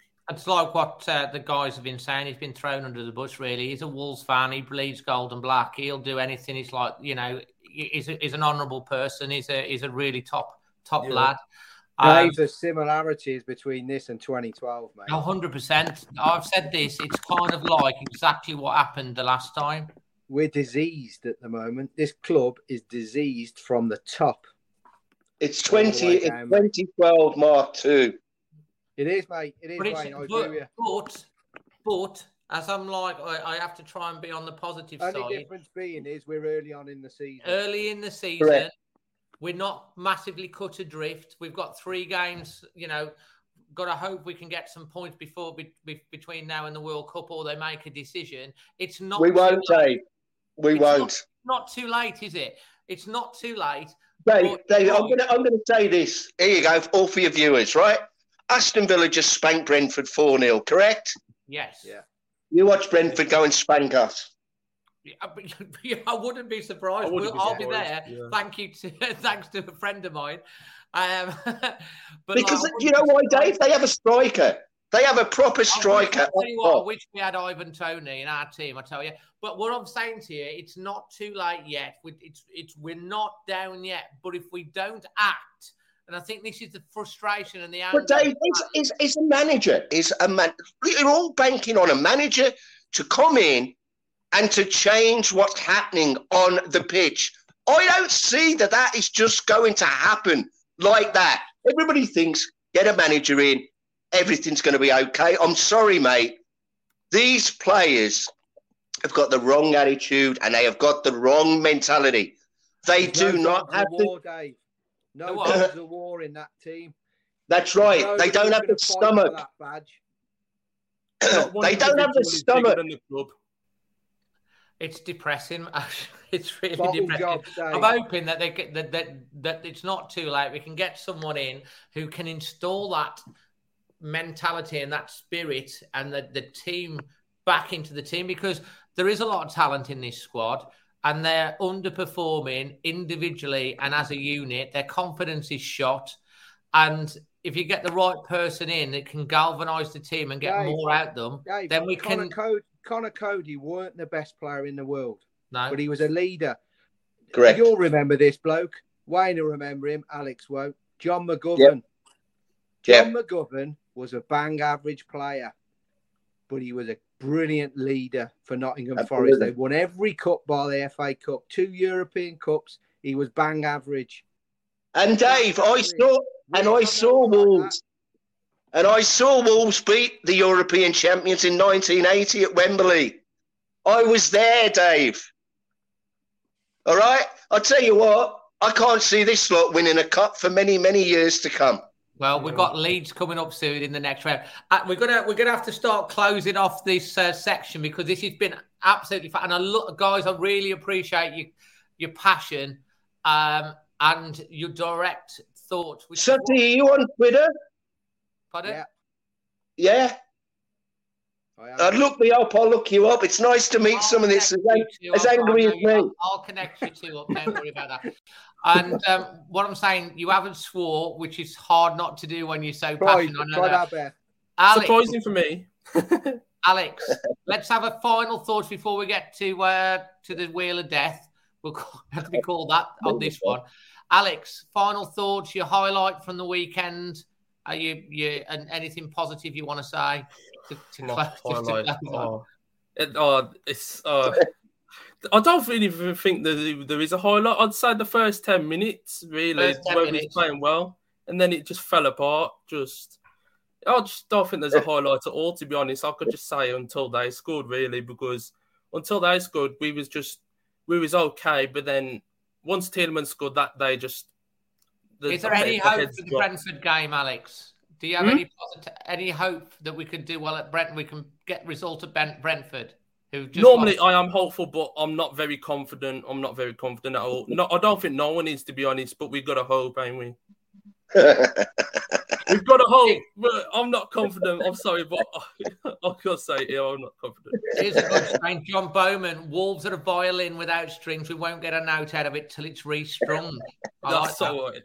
Keith, um, give me your highlights and some positives. Come on. Oh, Christ. Okay, there is nothing from Keith. He's shaking his head. If you're listening to the podcast, Keith has You're said just his papering piece. over cracks if you're trying to find positives, Dave. There are no positives. Okay, there are no positives. And Wayne, Yeah, the only positive uh, for me is what a beautiful uh, Leicester City's first goal was, mate. Abs- absolute, absolute cracker. No, Dave, there's no positives from a performance like that. Uh, like I said, look, mate, if you're looking for positives out of that, mate, you're scraping the bottom of the barrel. I think we've scraped the bit- bottom of the barrel. We're scraping the dirt underneath the barrel. Yeah, well, that is Far well. That is well. Barry West says, I think we needed this discussion, Dave. Well, that's what the channel's all about. You know, we if it's good and it's good, but it, we give people the opportunity to come on and express, and that's what we're about. Guys, it's time for the wheel. Let's have a little bit of light-hearted, uh, light-heartedness to finish bit of off good with. emotion. yes, we've got the wheel. Can you see the wheel on the screen? Yeah. No, yes. Here we go. Let's spin that wheel. Is it going to be Beal or no Beal? Have you had this one before? No, you haven't. Um, this is a bit l- light-hearted. Um, who was your first crush? We'll go with you first, Wayne. Uh, my first crush, I, I went to Bridgnorth in Dave School, and um, I was actually in a, a long term relationship with a girl called Amanda Carter for four years. But there was a there was always a girl there called And Katrina tonight, Day. She's here right now. No, there was there was always a girl there called Katrina Davis, and we got on really well. And she was like, uh, she was always a girl that I, I had a I had a crush on. I always kind of think, wonder what had happened if we actually had hooked up. And I think we could have, but we just never did. Yeah, so yeah, Katrina Davis, Bridgnorth and Dowd School. If Katrina's out there and around and listening, uh, I look you up. Look you up. It's still not. It's not too late, as they say. Alex, we'll go with you next. Um, my I know first you're only ever crush. 19, so you, you should be. You should be able to remember this. Yeah, uh, obviously, I was obviously first going into senior school. It was the first week, and the first day I looked at this girl called Katie, and I was like, "Wow, she's stunning!" And it's just, you know, I never had the guts to talk to her because I was just a shy kid. What's her surname, Alex? Oh no, I'm not, not gonna say it, but you know, but yeah, it's just. She might. Come on, Alex, come on. might have had a thing for you as well, you know. no, no, no. She was into the she, she was into the popular ones, but you know, but I was just a shy kid. I never really said anything to her, but you know, until Katie, like, if year you're nine. out there, it's not too late. You Yeah. and Alex. Keith, Wonder you. Woman, Dave. Wonder Woman. we could do with her on the pitch at the moment with We her could do with her in the dugout. Well, we definitely could. Guys, it's been an absolute pleasure. Thank you for being so forthright. Uh, that's what it's all about. And as No I say, you, you, you put it across in the right way. It's been a lot of passion. There's a lot of anger out there at the moment. It needs to be brought out. We just hope that there's people listening and action is taken because, you know, we, we, we, we don't want all that money and effort to get back into the Premier League and esta- es- establish ourselves go to waste and out there, and you know, because you know, surely Fosun don't want to us back in the Championship. All that investment they put in, surely they, No. they they want to make the right decisions now before it's too late. But thank you very much. No worries. Cheers. Thanks, guys. Dave. Thank you, Alex- everyone. Wayne, Alex, and Keith, absolutely brilliant to have them on. And next up, we're going to be bringing on regular pundit to the show, Jack, and you can see that Keith is already red with anger. He's he's red with anger, um, and Keith wanted to come on the show tonight, and I'm sure he's going to uh, be you call me Keith see. again, Dave. Dave, you call me Keith again, I'm going to whack you. Oh, Craig, sorry, Craig. if you call me Keith again, you see this. This is COVID, right? This is this is coming out of COVID. So don't so don't make it worse. Sorry, sorry. I mean, Craig, sorry. That's having so many people on in the screens and reading the thing. Craig. Um, Craig has unfortunately got COVID. So you're not I- band yeah. practice tonight. No, no, no. I, it's it's it's my my first day being negative today, so I've I've had a negative day. How are you feeling? Um, much much better, but I, but I, I spent uh, three days in bed, So it was pretty rough, and uh, and Sunday didn't help, did it? But but there you no, go. it didn't. And Jack, Um, can- welcome. oh yeah, Jack. You're right. You okay?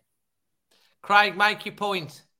Yeah, um, Dave, Dave, uh, we're in trouble, and we've been in trouble for about a season and a half at least. Um, you know, uh, you know what I did uh, for a job.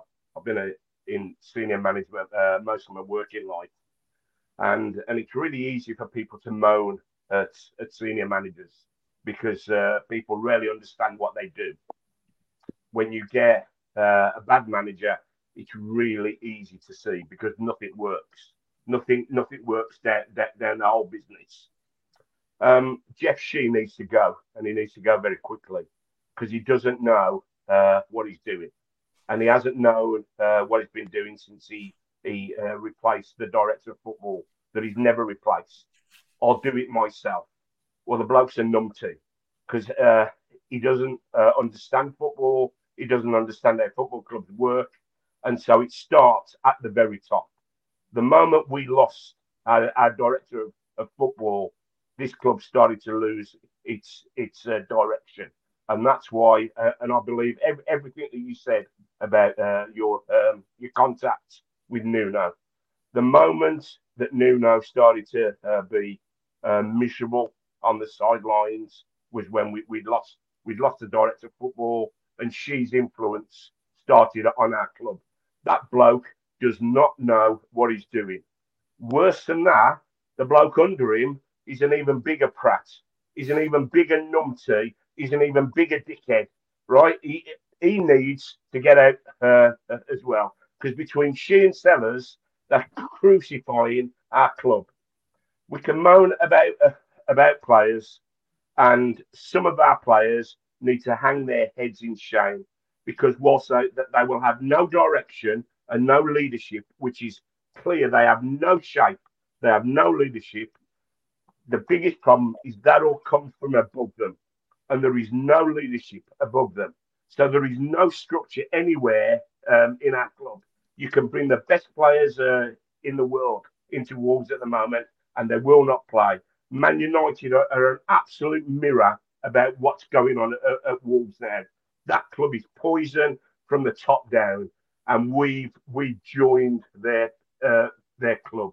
There's there's no point talking about tactics on the on the field because because it's deeper than that. You know, I made some some uh, some points here, and, I, I, I apologise uh, to to uh, uh, the other guests there. Um, there's no spine down the club. Three um, three wins in the last 20 games. Our goal scoring record over the last two and a half seasons has been appalling. We have a chronic scoring issue, yet Sellars and Bruno talk about Coady and dismantle our greatest asset, which was, which was our back line. That was the reason that we were doing so well. But, but they decided to focus on Coady and say that he's not good enough. What? Why should he stop? Why should he stop? So, so the reason we were we were, we were not losing games, these two muppets have, have a go at one of our greatest uh, leaders and and uh, assets. They did nothing about about the lack of goals, which has been killing us for two and a half seasons. Um, and our midfield, I love Neves, Moutinho, but they are slow. They want to play pedestrian. They want to hold it back. They don't do the first ball. And we've been we've been talking about this, uh, Dave, for for the last year and a half. It's slow. Teams teams can easily uh, uh, defend against us, but our rot starts in the in the boardroom. Right, I'll shut up now for a bit and, and get me colour back. Mate, I'm telling you what, it's there's a lot of people agreeing with what you've got to say, Jack. Um, you're you know you're generally the voice of reason on this channel when you come on and talk, but like really going to be I kept you to the to the end. You've listened to a lot of the guests. Uh, what are you? What do you want to say tonight?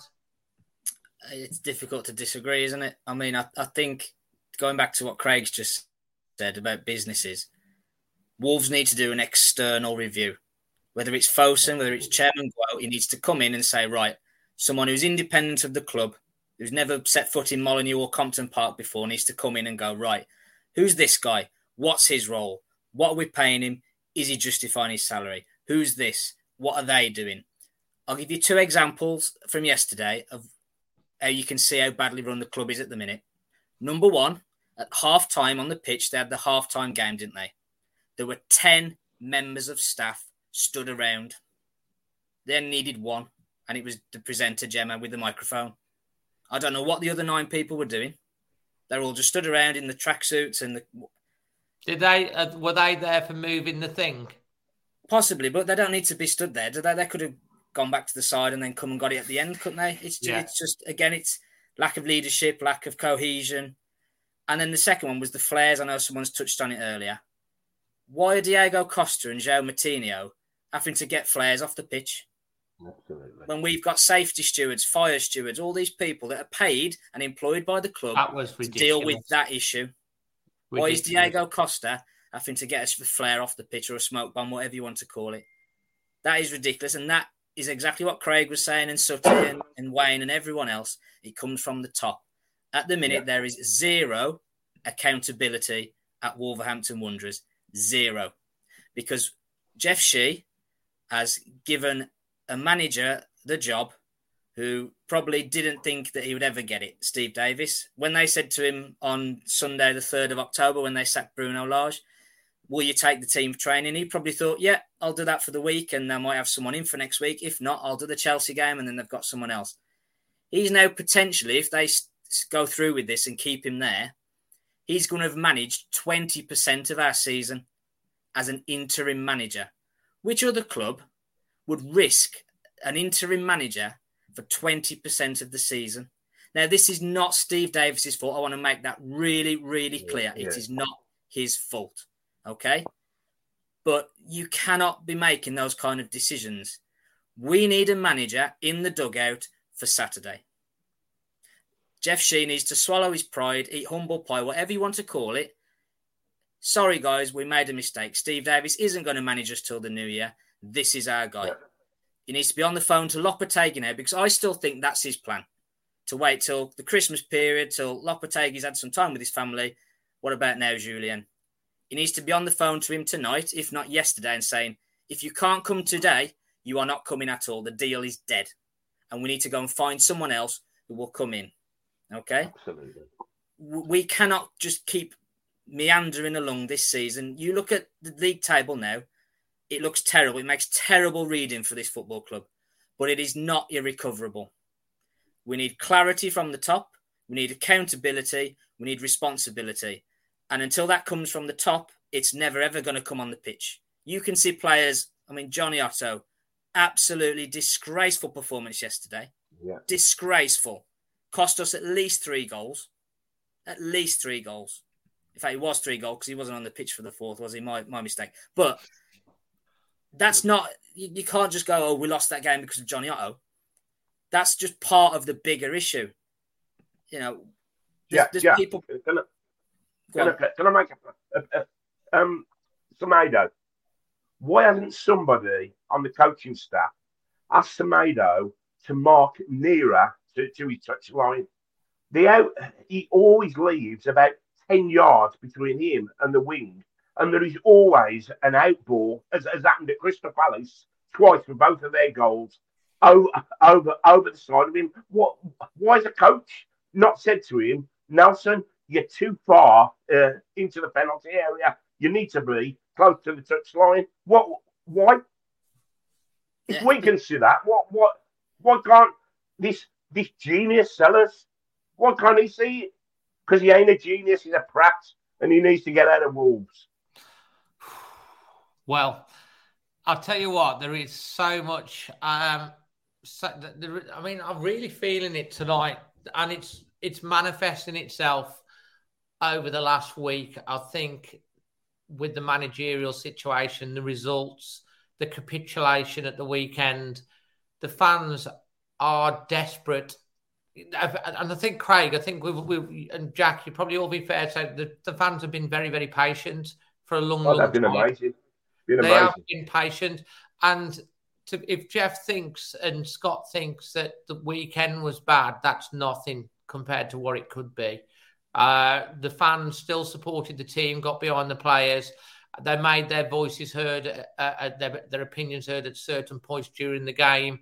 There was still a lot of the fans that stayed at the end to show support to the players. And I do want to just give a shout out. I know Collins didn't have a great game, but like a lot of the players that you mentioned went off down the touchline at the end of the game. Ruben Neves came round the ground to the to the fans and applauded the fans, and even Collins, who basically had a dreadful, you know, had four go in.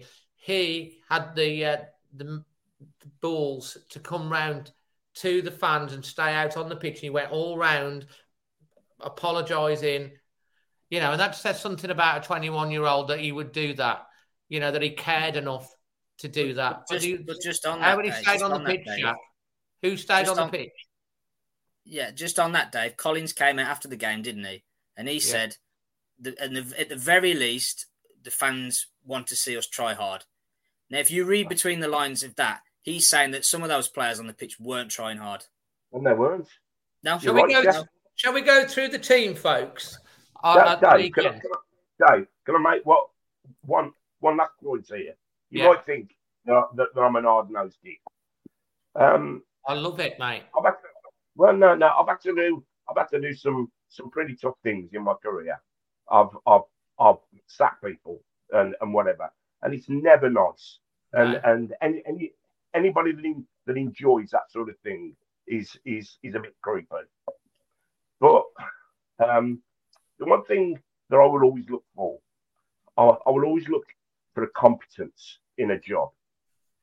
So um, I think on, on the Collins front, he's just bloody nervous at the moment. He's playing in a team that, he's looking at and he's thinking, I thought I'd come into a star-studded team here, and I am crapping my pants every, every time the ball comes near me. I think he's recoverable. But, but you look at the, at the likes of Bruno, which is why I, I wasn't sorry to see Bruno go, Jeff Shi and, and Sellars. And in a managerial point of view, you look at, at problems and you look at, at, at what are your problems? How long have they been there? And who's done anything about it? We have had the same problems at Wolves now for two and a half seasons, and nothing's happened.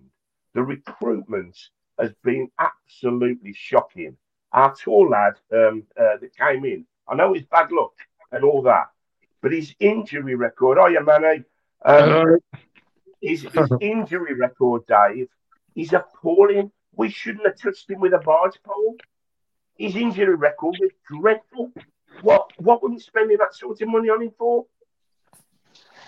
So so so Shi and Sellars and the whole spine of, of our management are culpable in a, in a, um, in all of this, and now it's taken form in our in our first team, and they are that they lack uh, cohesion.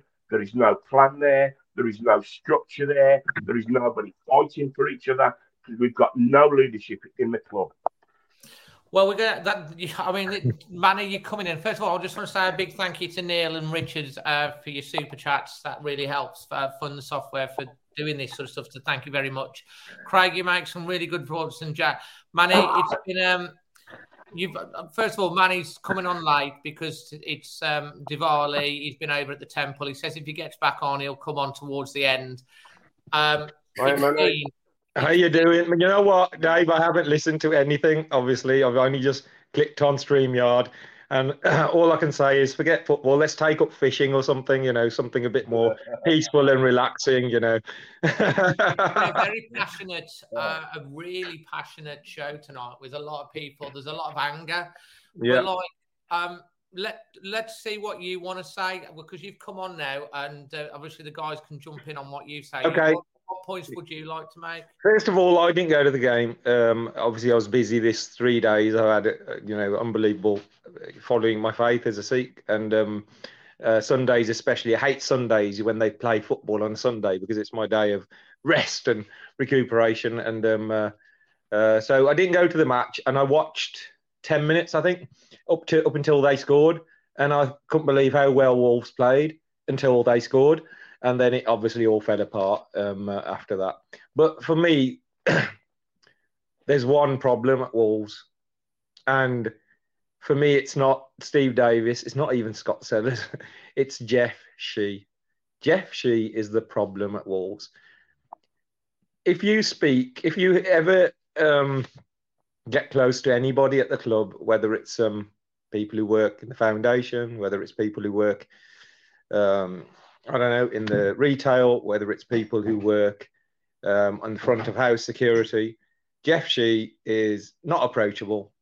He's not a very, um, you know, uh, he doesn't show passion or emotion. He's very straight faced, very cold, bit of a control freak, and it's all come to fruition, isn't it? He's pretty much ripped out the fabric of the club. I called it on a tweet. The fabric, which was people like Kevin Thelwell, people like Laurie Dalrymple.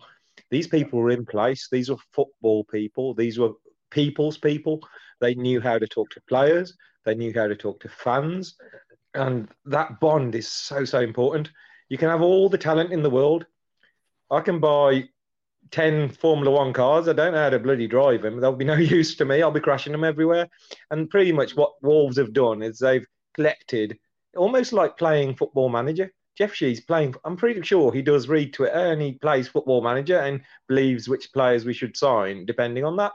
And um, it doesn't work like that because what you don't get in football manager and FIFA and um, esports is is passion, is emotion, is leadership, is teamwork. It's wanting to be there for each other, um, having each other's back. You know, protecting players that might be suffering.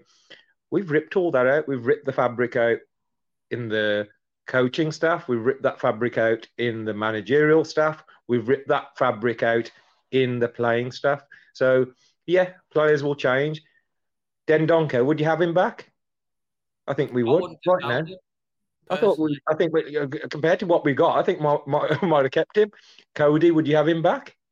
Yeah. Is he any worse than what we've got there at the moment? Let's be honest. You know, Saïss, is he any worse than what we've got? you know, we've ripped a lot of players out very quickly, very experienced players. Yes, they will be managed out, Marçal or so. But we've done it a lot. Ruddy, you know, another one. These players were in and around the youngsters. we've got a lot of young players. Kilman and Collins, remember, they're talented defenders, but they're very young. This type of pressure they've never felt before. Who do they turn to? They've got no manager. They've got no coach. You've sacked the manager. Who's he going to go? Go above the manager. Jeff and Scott Sellars. Are they going to be the compassionate ones to put their arms around them? No. So where's the leaders? There's no leaders all the pressure's on one man, Ruben Neves, you know, as as our captain. He's pretty much been left alone. He's just got that captain's armband, it, almost like a token gesture. You know, we're lacking leadership, we're lacking foresight, we're lacking just pure passion and emotion of what we're trying to do as a football club. And we've ripped all that out. And the man responsible for all of that is Jeff Shi. He took that responsibility upon himself. He got rid of all those key players and said, I'm going to do that, and I'm going to do this, and I'm going to do that. He appointed somebody from the youth setup who was completely out of his depth um, in in the role alongside him, Scott Sellars. You know, he appointed him. It's no good saying, "Oh, we want Sellars." Who, who appointed him? Jeff Shi appointed him. You know, I've heard rumours why he's appointed. I don't like to listen to rumours, Dave, without any substance. I don't like listening to people saying, but somebody told me this was out the blue about three months ago, somebody said um, Jeff Shi uh, was facing a driving ban. He was about to get three points, which would have banned him, and Scott Sellars took the points for him. Scott Sellars took the points for him, and he's done him a favour and promoted him. And this, okay, it's come from quite a, a knowledgeable person, but I don't, you know, for me, it's without any evidence. It's just hearsay. But actually, the more you think about it, more it seems like that. You know, he's promoted somebody from nowhere into that role and got rid of. Look at Kevin Thelwell. Look what happened to Everton. First thing he did was make sure, you know, when Coady came available, get him in because he knows that takes so much pressure off a manager. You got Coady in the dressing room. Every young player has got a point of contact. He's around everybody, and yet, and that value, that value, you can't, you can't price that. Now we got rid of Coady for four and a half million quid. He's gone. He ain't coming back. He's gone. Four and a half million quid. We got rid of Dendoncker for like peanuts compared to what we spent on Nunes and Guedes, right? We got rid of Marçal, Saïss, Ruddy for nothing. So it wasn't money. This wasn't oh, we need to raise lots and lots of money because we've got rid of them for nothing.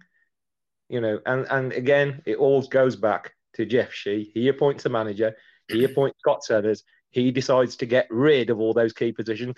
Until Jeff Shi leaves the club, nothing will change. Manny, I, I, Manny I'm sorry. and Craig, um, mate, this is brilliant. Absolutely brilliant. You, Look, look, you look at it this way, Dave. Look Yeah. at it this way. Kevin Thelwell fell out with Jeff Shi. Laurie Dalrymple fell out with Jeff What? Shi. Nuno fell out with Jeff Shi. Bruno Lage fell out with Jeff Shi. Where's your common denominator? Well, I said, it. I said it as a, as a tag line, um, you know, the headline thing. Should Shi sack Sellars? No. But like, should Fosun, Fosun need to. What what does Shi have? You know, what power does he have? He, the companies he's managed in the past for Fosun were worth about two million pound each. They were hugely massive turnover companies that he was managing. Suddenly, he's managing. He's a chairperson of a Premier League football club, right at the top level of the football pyramid. The Premier League is the elite league in, in the world football, and he's been put in place there. And let's be honest, go through all his managerial appointments. Only Nuno, which are- uh, is basically needle in a haystack, haystack that Nuno worked out for him. Everything else has been a failure.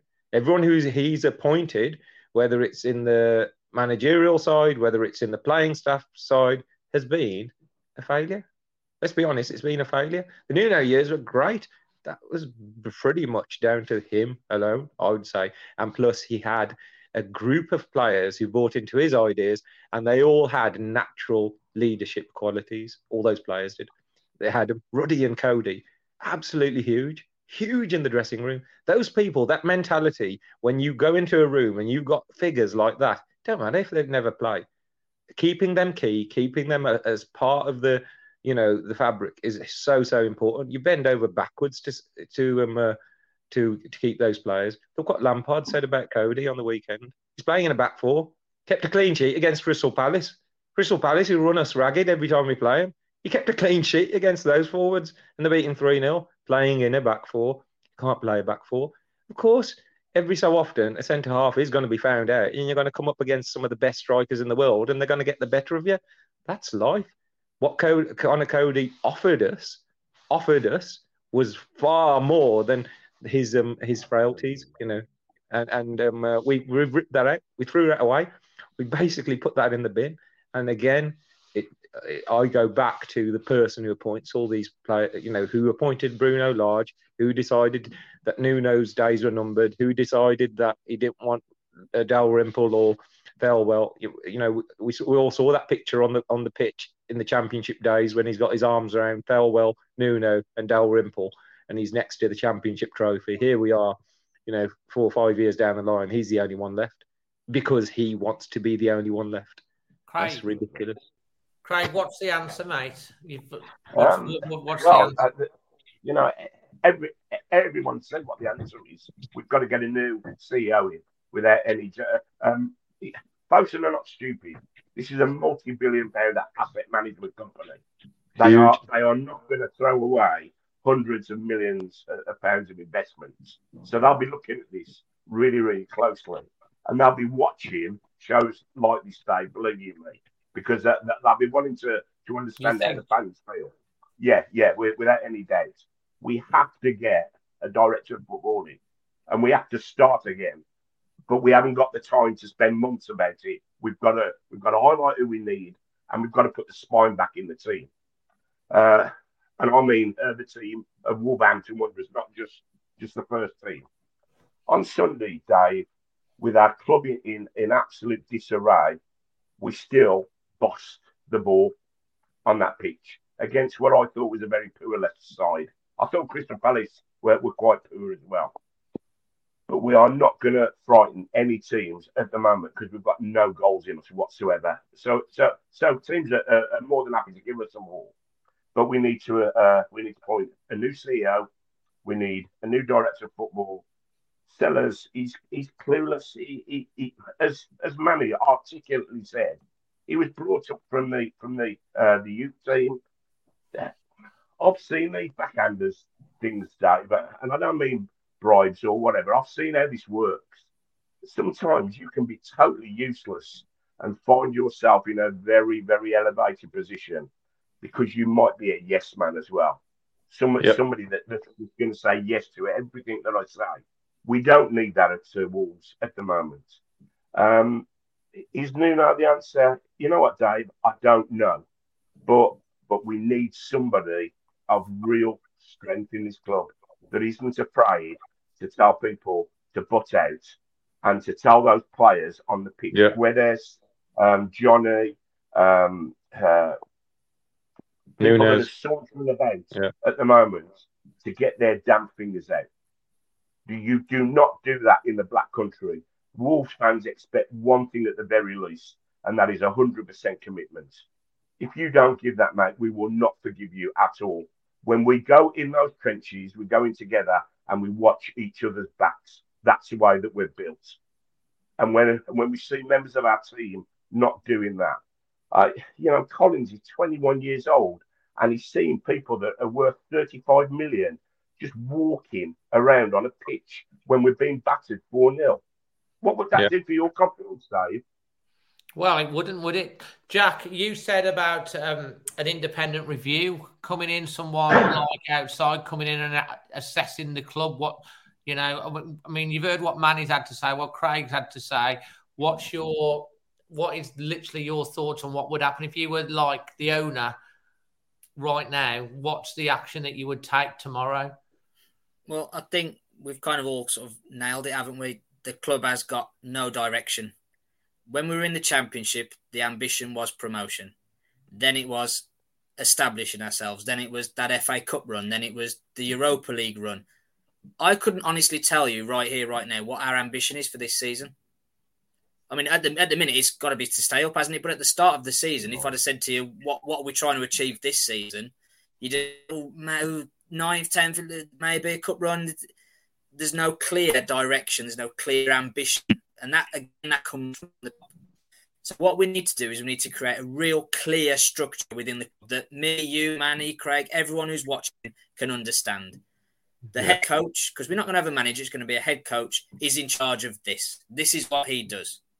The director of football, sporting director, technical director, whatever you want to call him, is in charge of this. This is what he does. And the chairman, the executive chairman, the replacement for Jeff Shi, if you like, this is what he does and then everyone understands, and then that gives everyone, supporters, players, staff, a level of accountability. And you know, if something doesn't go right, this is the person that will be able to respond to it and sort it out. Because at the minute, I don't have any faith in Jeff Shi to sort this out. I said earlier, we yeah. need a manager in for the Brentford game. Do I think that's going to happen? No. But we need it. And, and at the minute, I just don't have any faith that they're going to get their heads out of the sand and go, ball this up. We need to get a manager in there. We need to sort this. We need to get this sorted. As of right now, I just don't have any faith that they're going to do it. Manny, do you think time is up for Jeff then? Oh no, Jeff has to go out the club. I don't care if we get bloody Pep Guardiola in. Doesn't matter. Jeff has to go because this is you're talking about the whole structure of the club from top to bottom, and it starts with the chairman. It starts with his visions, his goals, his ethos, and then that spreads. It spreads into his managers, spreads into the playing staff, it spreads into the players. He's got nothing. He's completely unapproachable. He's a control freak. He gets rid of people. he wants to do everything himself, and he does it all poorly. He does it very, very poorly. He got a bit lucky with Nuno. Nuno was a great man manager who had the right players. Nuno came in tomorrow. He'll probably look around that dressing room and think, bloody hell, I ain't got a single leader in these. In, you know, all my leaders have all been shipped out. Where do I bloody start? You know, because... what, you know what? You know what I think. Um, yeah. I, I, talked about earlier before you come on. I've, I've been, I have been told that Jeff, the plan is for Jeff for next season that he's going to move over to the passion that he really, really is interested in, which is the esports side of things, which is like I've heard this um, from Russell in terms of not he hasn't told me this, but I've had conversations. Jeff loves the esports side of things and stuff like that, and I've been told that that's what the plan is for Jeff, and we're going to get this person in the chairman of Grasshoppers who's more of a f- football thing. If that's the plan, what they're thinking of doing, then they need to accelerate these plans. Dave, if our chairman, if our chairman, a football club in England, a football club in Wolverhampton, the prime football club, one of the founder members of the Football League, has a chairman whose first priority is interest in esports, he should be thrown out of that club. He should be thrown out of that club.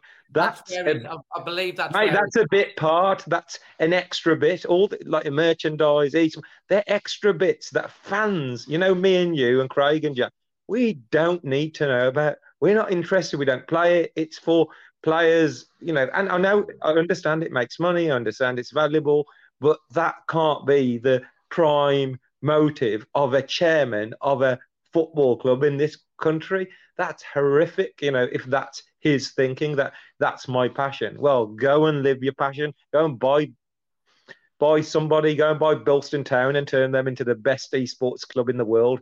You know, this is Wolverhampton Wanderers, one of the founder members of the Football League, establishing them in the top flight, in the top seat of football is his priority. And if it's if that's not his priority, he needs to get out. Honestly, he needs to get out. And we don't know what his priorities are because guess what? They don't talk. You know, they do the ask balls. But if you look at the ask balls, when you go back to it, it's managed. You know, it's managed. It's totally managed, and he is so clean cut. He is clean cut. There's no emotion. There's no passion. Look at us four. We're just fans, aren't we? And look at the way we're speaking. There's real meaning behind everybody's words.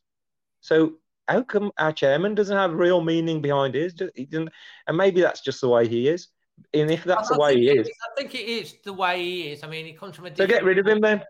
He comes, from, he comes from obviously a different culture. We we know that he goes to the games on his own. He doesn't travel with anyone else. He's quite um, a solo type of person. But you do, and, and you know, he's he's got a, whatever. He, he's very single minded in what it is. But you've got to have some You've got to be have that emotive bit about you. You've got you know have... when when when the troops are suffering, you've got to rally around. 100%. Those type of people are no use in the trenches. You know when you you look at each other and think, "Who's there for me?" and this guy's sitting on his own on a table and not talking to anybody. Doesn't work like that. Just doesn't. You can't just press That's... buttons and and buy. Oh, Fosun have given me a hundred million. Let's buy midfielder, winger. Dit, dit, dit, dit. Here you go. It doesn't work like that. You know, team is literally you can have a very good team network and a proper setup with rubbish players and they will still put in a shift and perform better than what we're, we're performing. And we've seen that we I, I, I tell you what if the manager can get sacked and replaced yeah. because he's not performing then that goes for anyone else I don't know if you've talked about Steve Davis yet. You know, I feel we, so we so and, and so so sorry for him. Honestly, I feel so so sorry for him. He's been hung out to dry, yeah. announced, and then even went out and announced until 2023. That's like another six, seven week or eight weeks, whatever.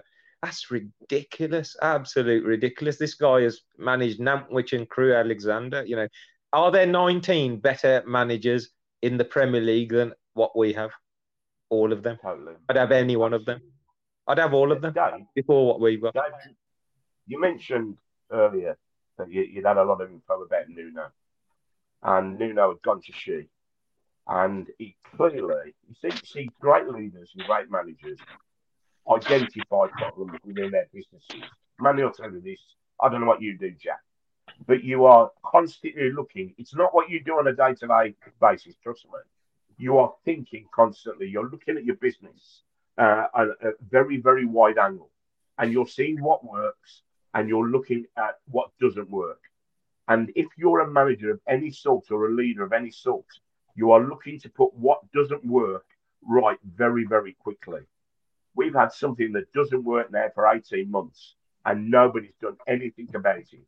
Now, you said that uh, Nuno and Shi fell out because Nuno went to Sheen and wanted something. allegedly, yeah, and, uh, and maybe Nuno knew exactly what was going wrong, and he wanted some money to put it right, and that's where they fell out. Because also good managers know that if you don't put certain things right, you're never going to move forward. And we've we've we've not gone forward now. We've actually gone backwards. It's a crying shame, isn't it? stagnated, haven't we? Jack, Yeah. We've absolutely stagnated, yeah. Yeah. we're coming up to uh, two hours on this podcast. Um, again, it's like it's been a big one again. We need to start um, obviously closing it down and stuff like that. So, Jack, Dave, Dave, yeah, Dave, one last thing. Manny, you are you are a bloody hero. And I know that you will out for saying it because you're, you're a proper Sikh man. I, one of my best friends was a was a Sikh and, and, Yeah. uh, and I, I understand your culture.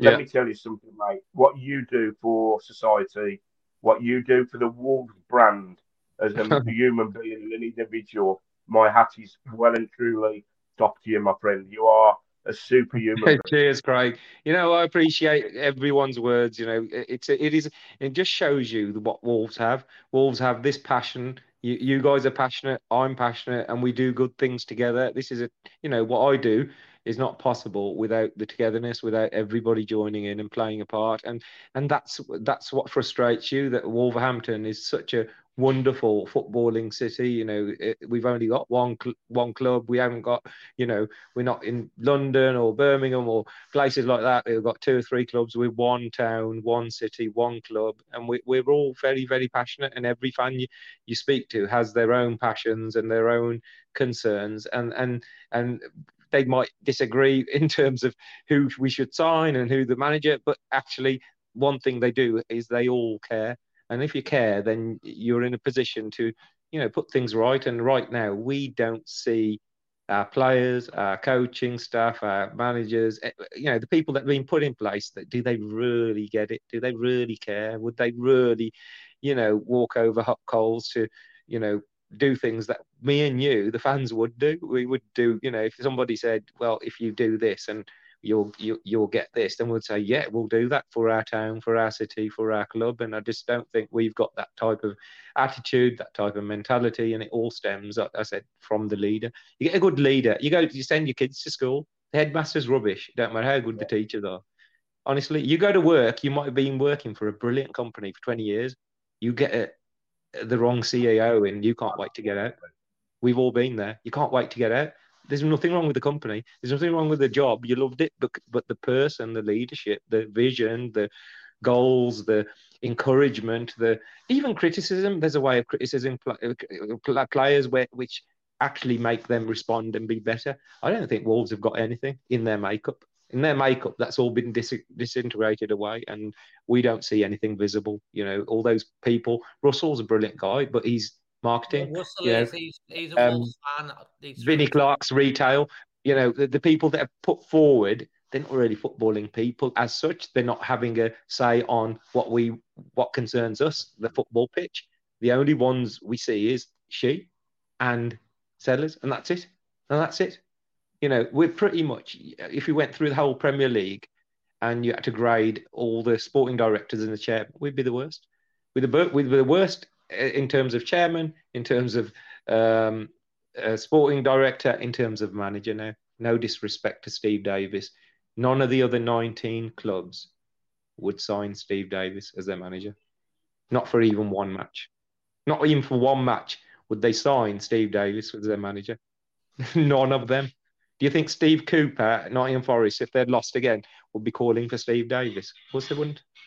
You know, if Nottingham Forest were down the bottom. Do you think Leicester, if they'd sacked Brendan Rodgers, if we'd beaten them, would want Steve Davis? I don't think so.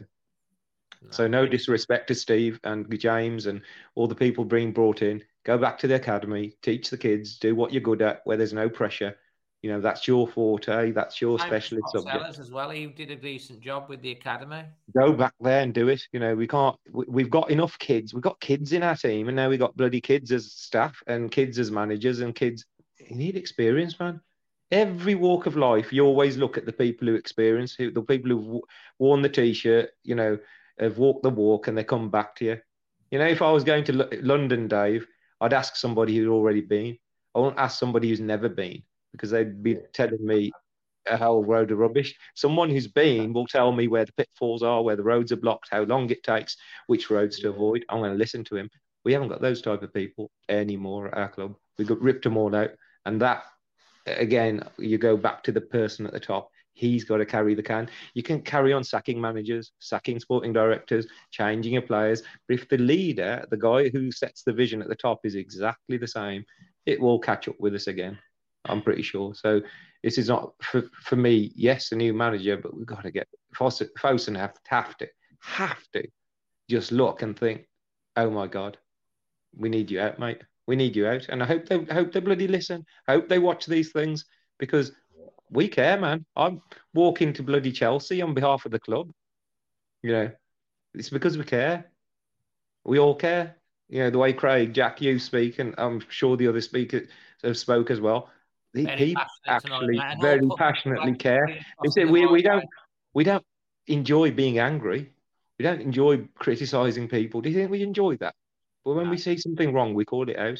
I'm people might think I, I volunteer for the foundation. I've got links or connections with the charity, you know, the charity work I do. I'm not scared of telling somebody when they're wrong because if you're wrong, you're wrong, and you've broken the spirit of our football club, and we need it back. And it only we only get it back when you leave the football club, Jeff, wherever you are. Wow, fantastic, put it, guys! Put it this way as well. Just just quickly, we did a two-hour show, didn't we, a few weeks ago about Bruno Lage? He had to go. He was a donkey, useless. I've not seen a shred of evidence since that he was the main problem. Not a shred. You look at Aston Villa the other day; they stacked Steven Gerrard, and two days later they won four 0 Now that yeah. shows you that he was the problem. Mm. Now, yes, Bruno Lage, we needed to go. He, of course, he did, but I've not seen yeah. any evidence that he was the main cause of our trouble. None at all.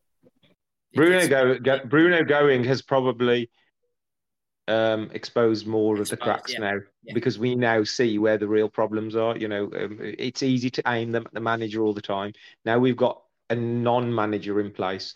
Our, our, our focus isn't on him. It's not on Steve Davis. Would you feel sorry for him? He should never be in that position. So our focus now, quite rightly, switches to the people in control. And now we begin to see things unraveling that these people just do not know what they're doing. They're beyond their position. They're promoted. Why they're promoted? There's something something going on somewhere, but it happens at all workplaces. You know, people at your workplaces have got managerial jobs who you haven't got a clue how they've got there, and they've got there, and and you can't have that in a football club because my job doesn't involve or affect any of you guys, but a football club affects the whole city. There's you know hundreds and thousands of people affected. So, you know, people are paying 600, 800 quid, whatever, for a season ticket. People are paying, you know, I saw um, a guy said, you know, he was struggling this season and he's, he just spent 130 quid on him and his son, two tickets and travel. And, and then to watch that, to watch that on Sunday, you know, nah. Heartbreaking. I think that's yeah. all the, the, the, we all feel heartbreaking. Anyway, we're going to have to bring it to an end. Final yeah. thoughts um, before we get on to the uh, the spin the wheel. Uh, Jack, from you. Final thoughts, any highlights from the weekend, any positivity that you can shed at um, all? I suppose the positive was it stopped raining, didn't it? Because it was absolutely yes. pissing it down all morning. I thought this yes. is going to be awful, That's but it one. stopped raining. So we'll, we'll take that, won't we, as a positive? Um, if you asked me to choose a man of the match, I'd have gone Chem Campbell. So I thought in the 15 minutes he was on the pitch, he put some tackles in, he ran with the ball, which is a lot more than some of them did. So, you know, and I think that exposes again, doesn't it, just how what a non-performance it was. I agree with someone just put on the comments. There's still a lot of time to turn things around, and I think there are. Eh, like I said earlier, I think there are big changes needed. If we make those changes, then things could turn around very, very quickly. You know that that that's what we've got to cling on to, isn't it? Really, the fact that you know we've been in this position before where you just feel relegation almost feels inevitable, doesn't it? At the minute, I, I wouldn't back us to finish ahead of anyone at the minute because we're so rudderless and lacking ideas, lacking motivation, lacking cohesion, whatever. But that can change, and I think, like we've just said, it needs to come from the top. You know, whoever's the manager is kind of irrelevant almost at the minute because it needs to be a deeper cleanse, if you like, of of, of people running the club. But if we can get that, then then who knows? We could still have have a, season that we can can look back on and, and be happy with. Fantastic, Craig. Final yeah, thoughts, just, highlights, any positives? Yeah. Well, well, well, yeah, Dave, because because on the on the twelve games we played uh, this season, we've only been outplayed three times. We've we've been the better side up, up to the last third in in every other game. But the serious issue with our players not being able to find the onion bag. If we find the onion bag, we're sorted.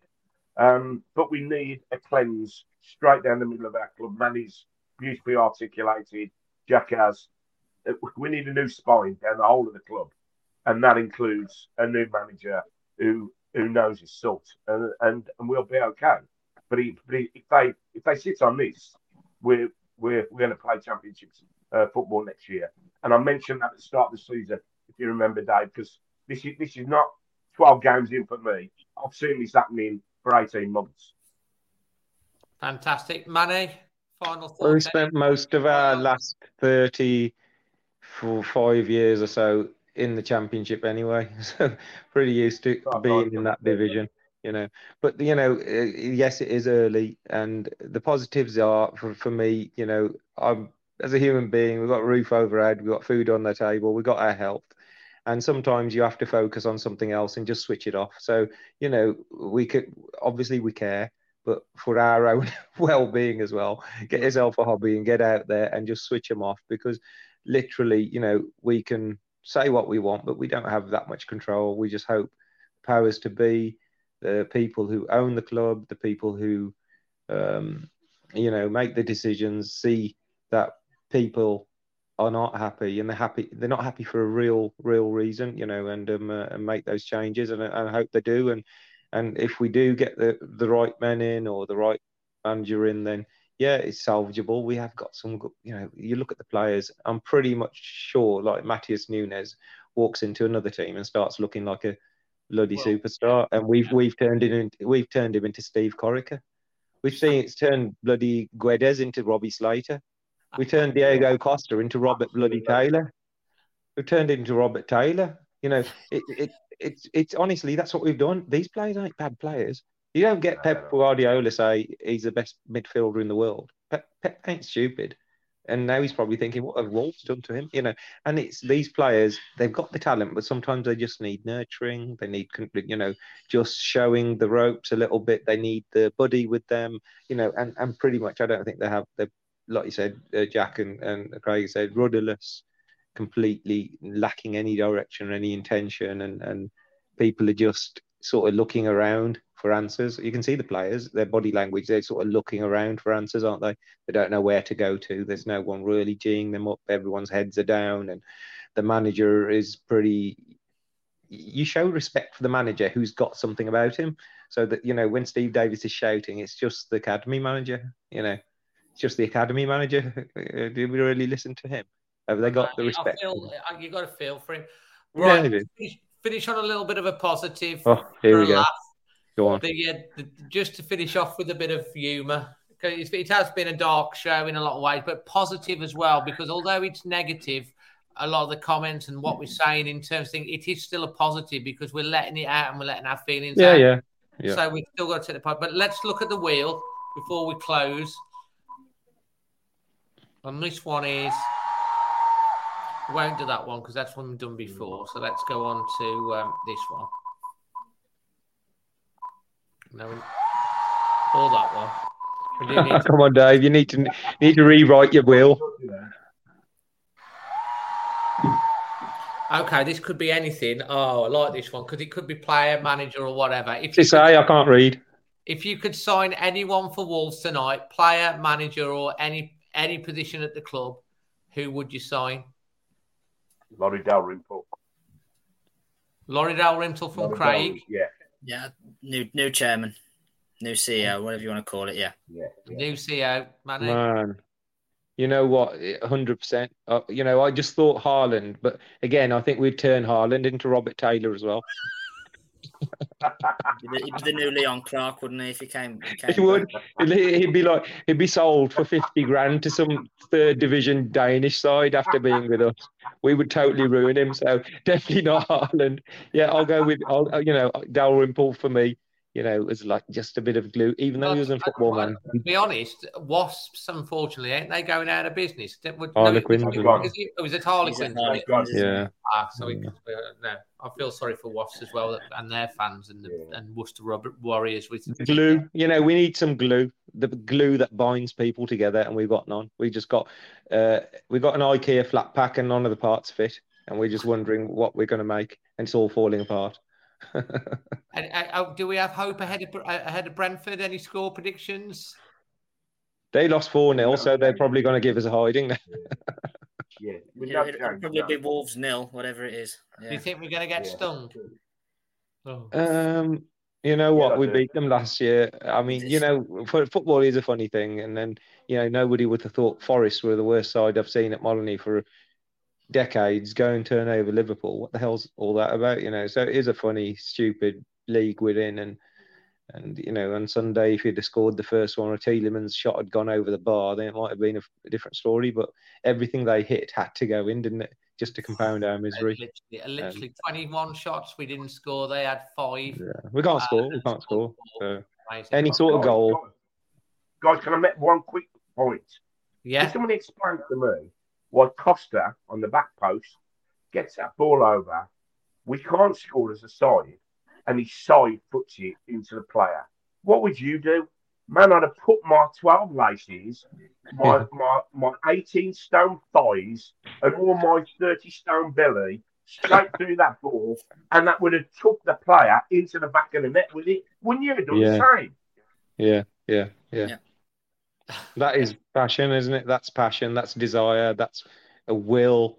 That's you know that's makeup, and that makeup you've got to pull those things out of your box. They've got all that. The players have got that, but they're not encouraged to use any of that. They're just basically strolling around. You know, we we've won the league for fancy flicks, back heels, and bloody, you know. Oh, don't start me on that. Oh, Craig. Anyways, we it's two hours fifteen minutes, guys. If you've enjoyed this, please smash a like. If you're brand new, uh, hit the subscribe button. We're so close to thirty thousand subscribers, which is insane. And yeah. uh, give it, you know, I hope if you're listening back on the podcast, I hope you enjoy it. Uh, we've had some fantastic guests tonight. Uh, we've been honest, it's been forthright, but it's been put across in the right way. There's been no swearing or anything like that because we are a family friendly channel. And we've had nearly 400 watching the whole show all the way through, which is insane. So thank you yeah. for your for everyone that's uh, got involved in the chat. If you're watching this back on catch up, leave your thoughts in the comments. And um, obviously, if you're listening to it on the podcast, um, why not give us a five star rating on the podcast? Um, from myself, Jack, Craig, and Manny, and all the guests tonight, thank you. Love to wherever you are yeah, in the world. Just remember the Wolves' motto is out of darkness cometh light. So, yeah, focus on the light. There's plenty of light out there, and focus on it, and we'll we'll get through this we will get through it. We'll come out the other side, and hopefully we can stay in the division. A long way to go yet. Yeah, I'll plan. I'm planning my walk to Rotherham next year. uh, Fosun, if you're watching, it's not Plymouth. You've heard the messages from the fans. Uh, you need to take some action and quick. Good night. God bless everyone. Always. Cheers. See you, see you guys. See you guys.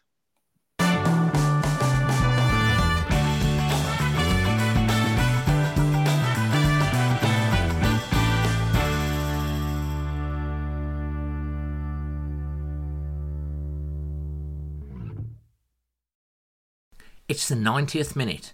All your mates around. You've got your McNugget share boxes ready to go. Your mates are already booked in for double dipping, and you steal the last nugget, snatching all three points. Perfect. Order McDelivery now on the McDonald's app. You in? At participating restaurants, 18 plus serving times delivery fee and terms apply. See McDonald's.com.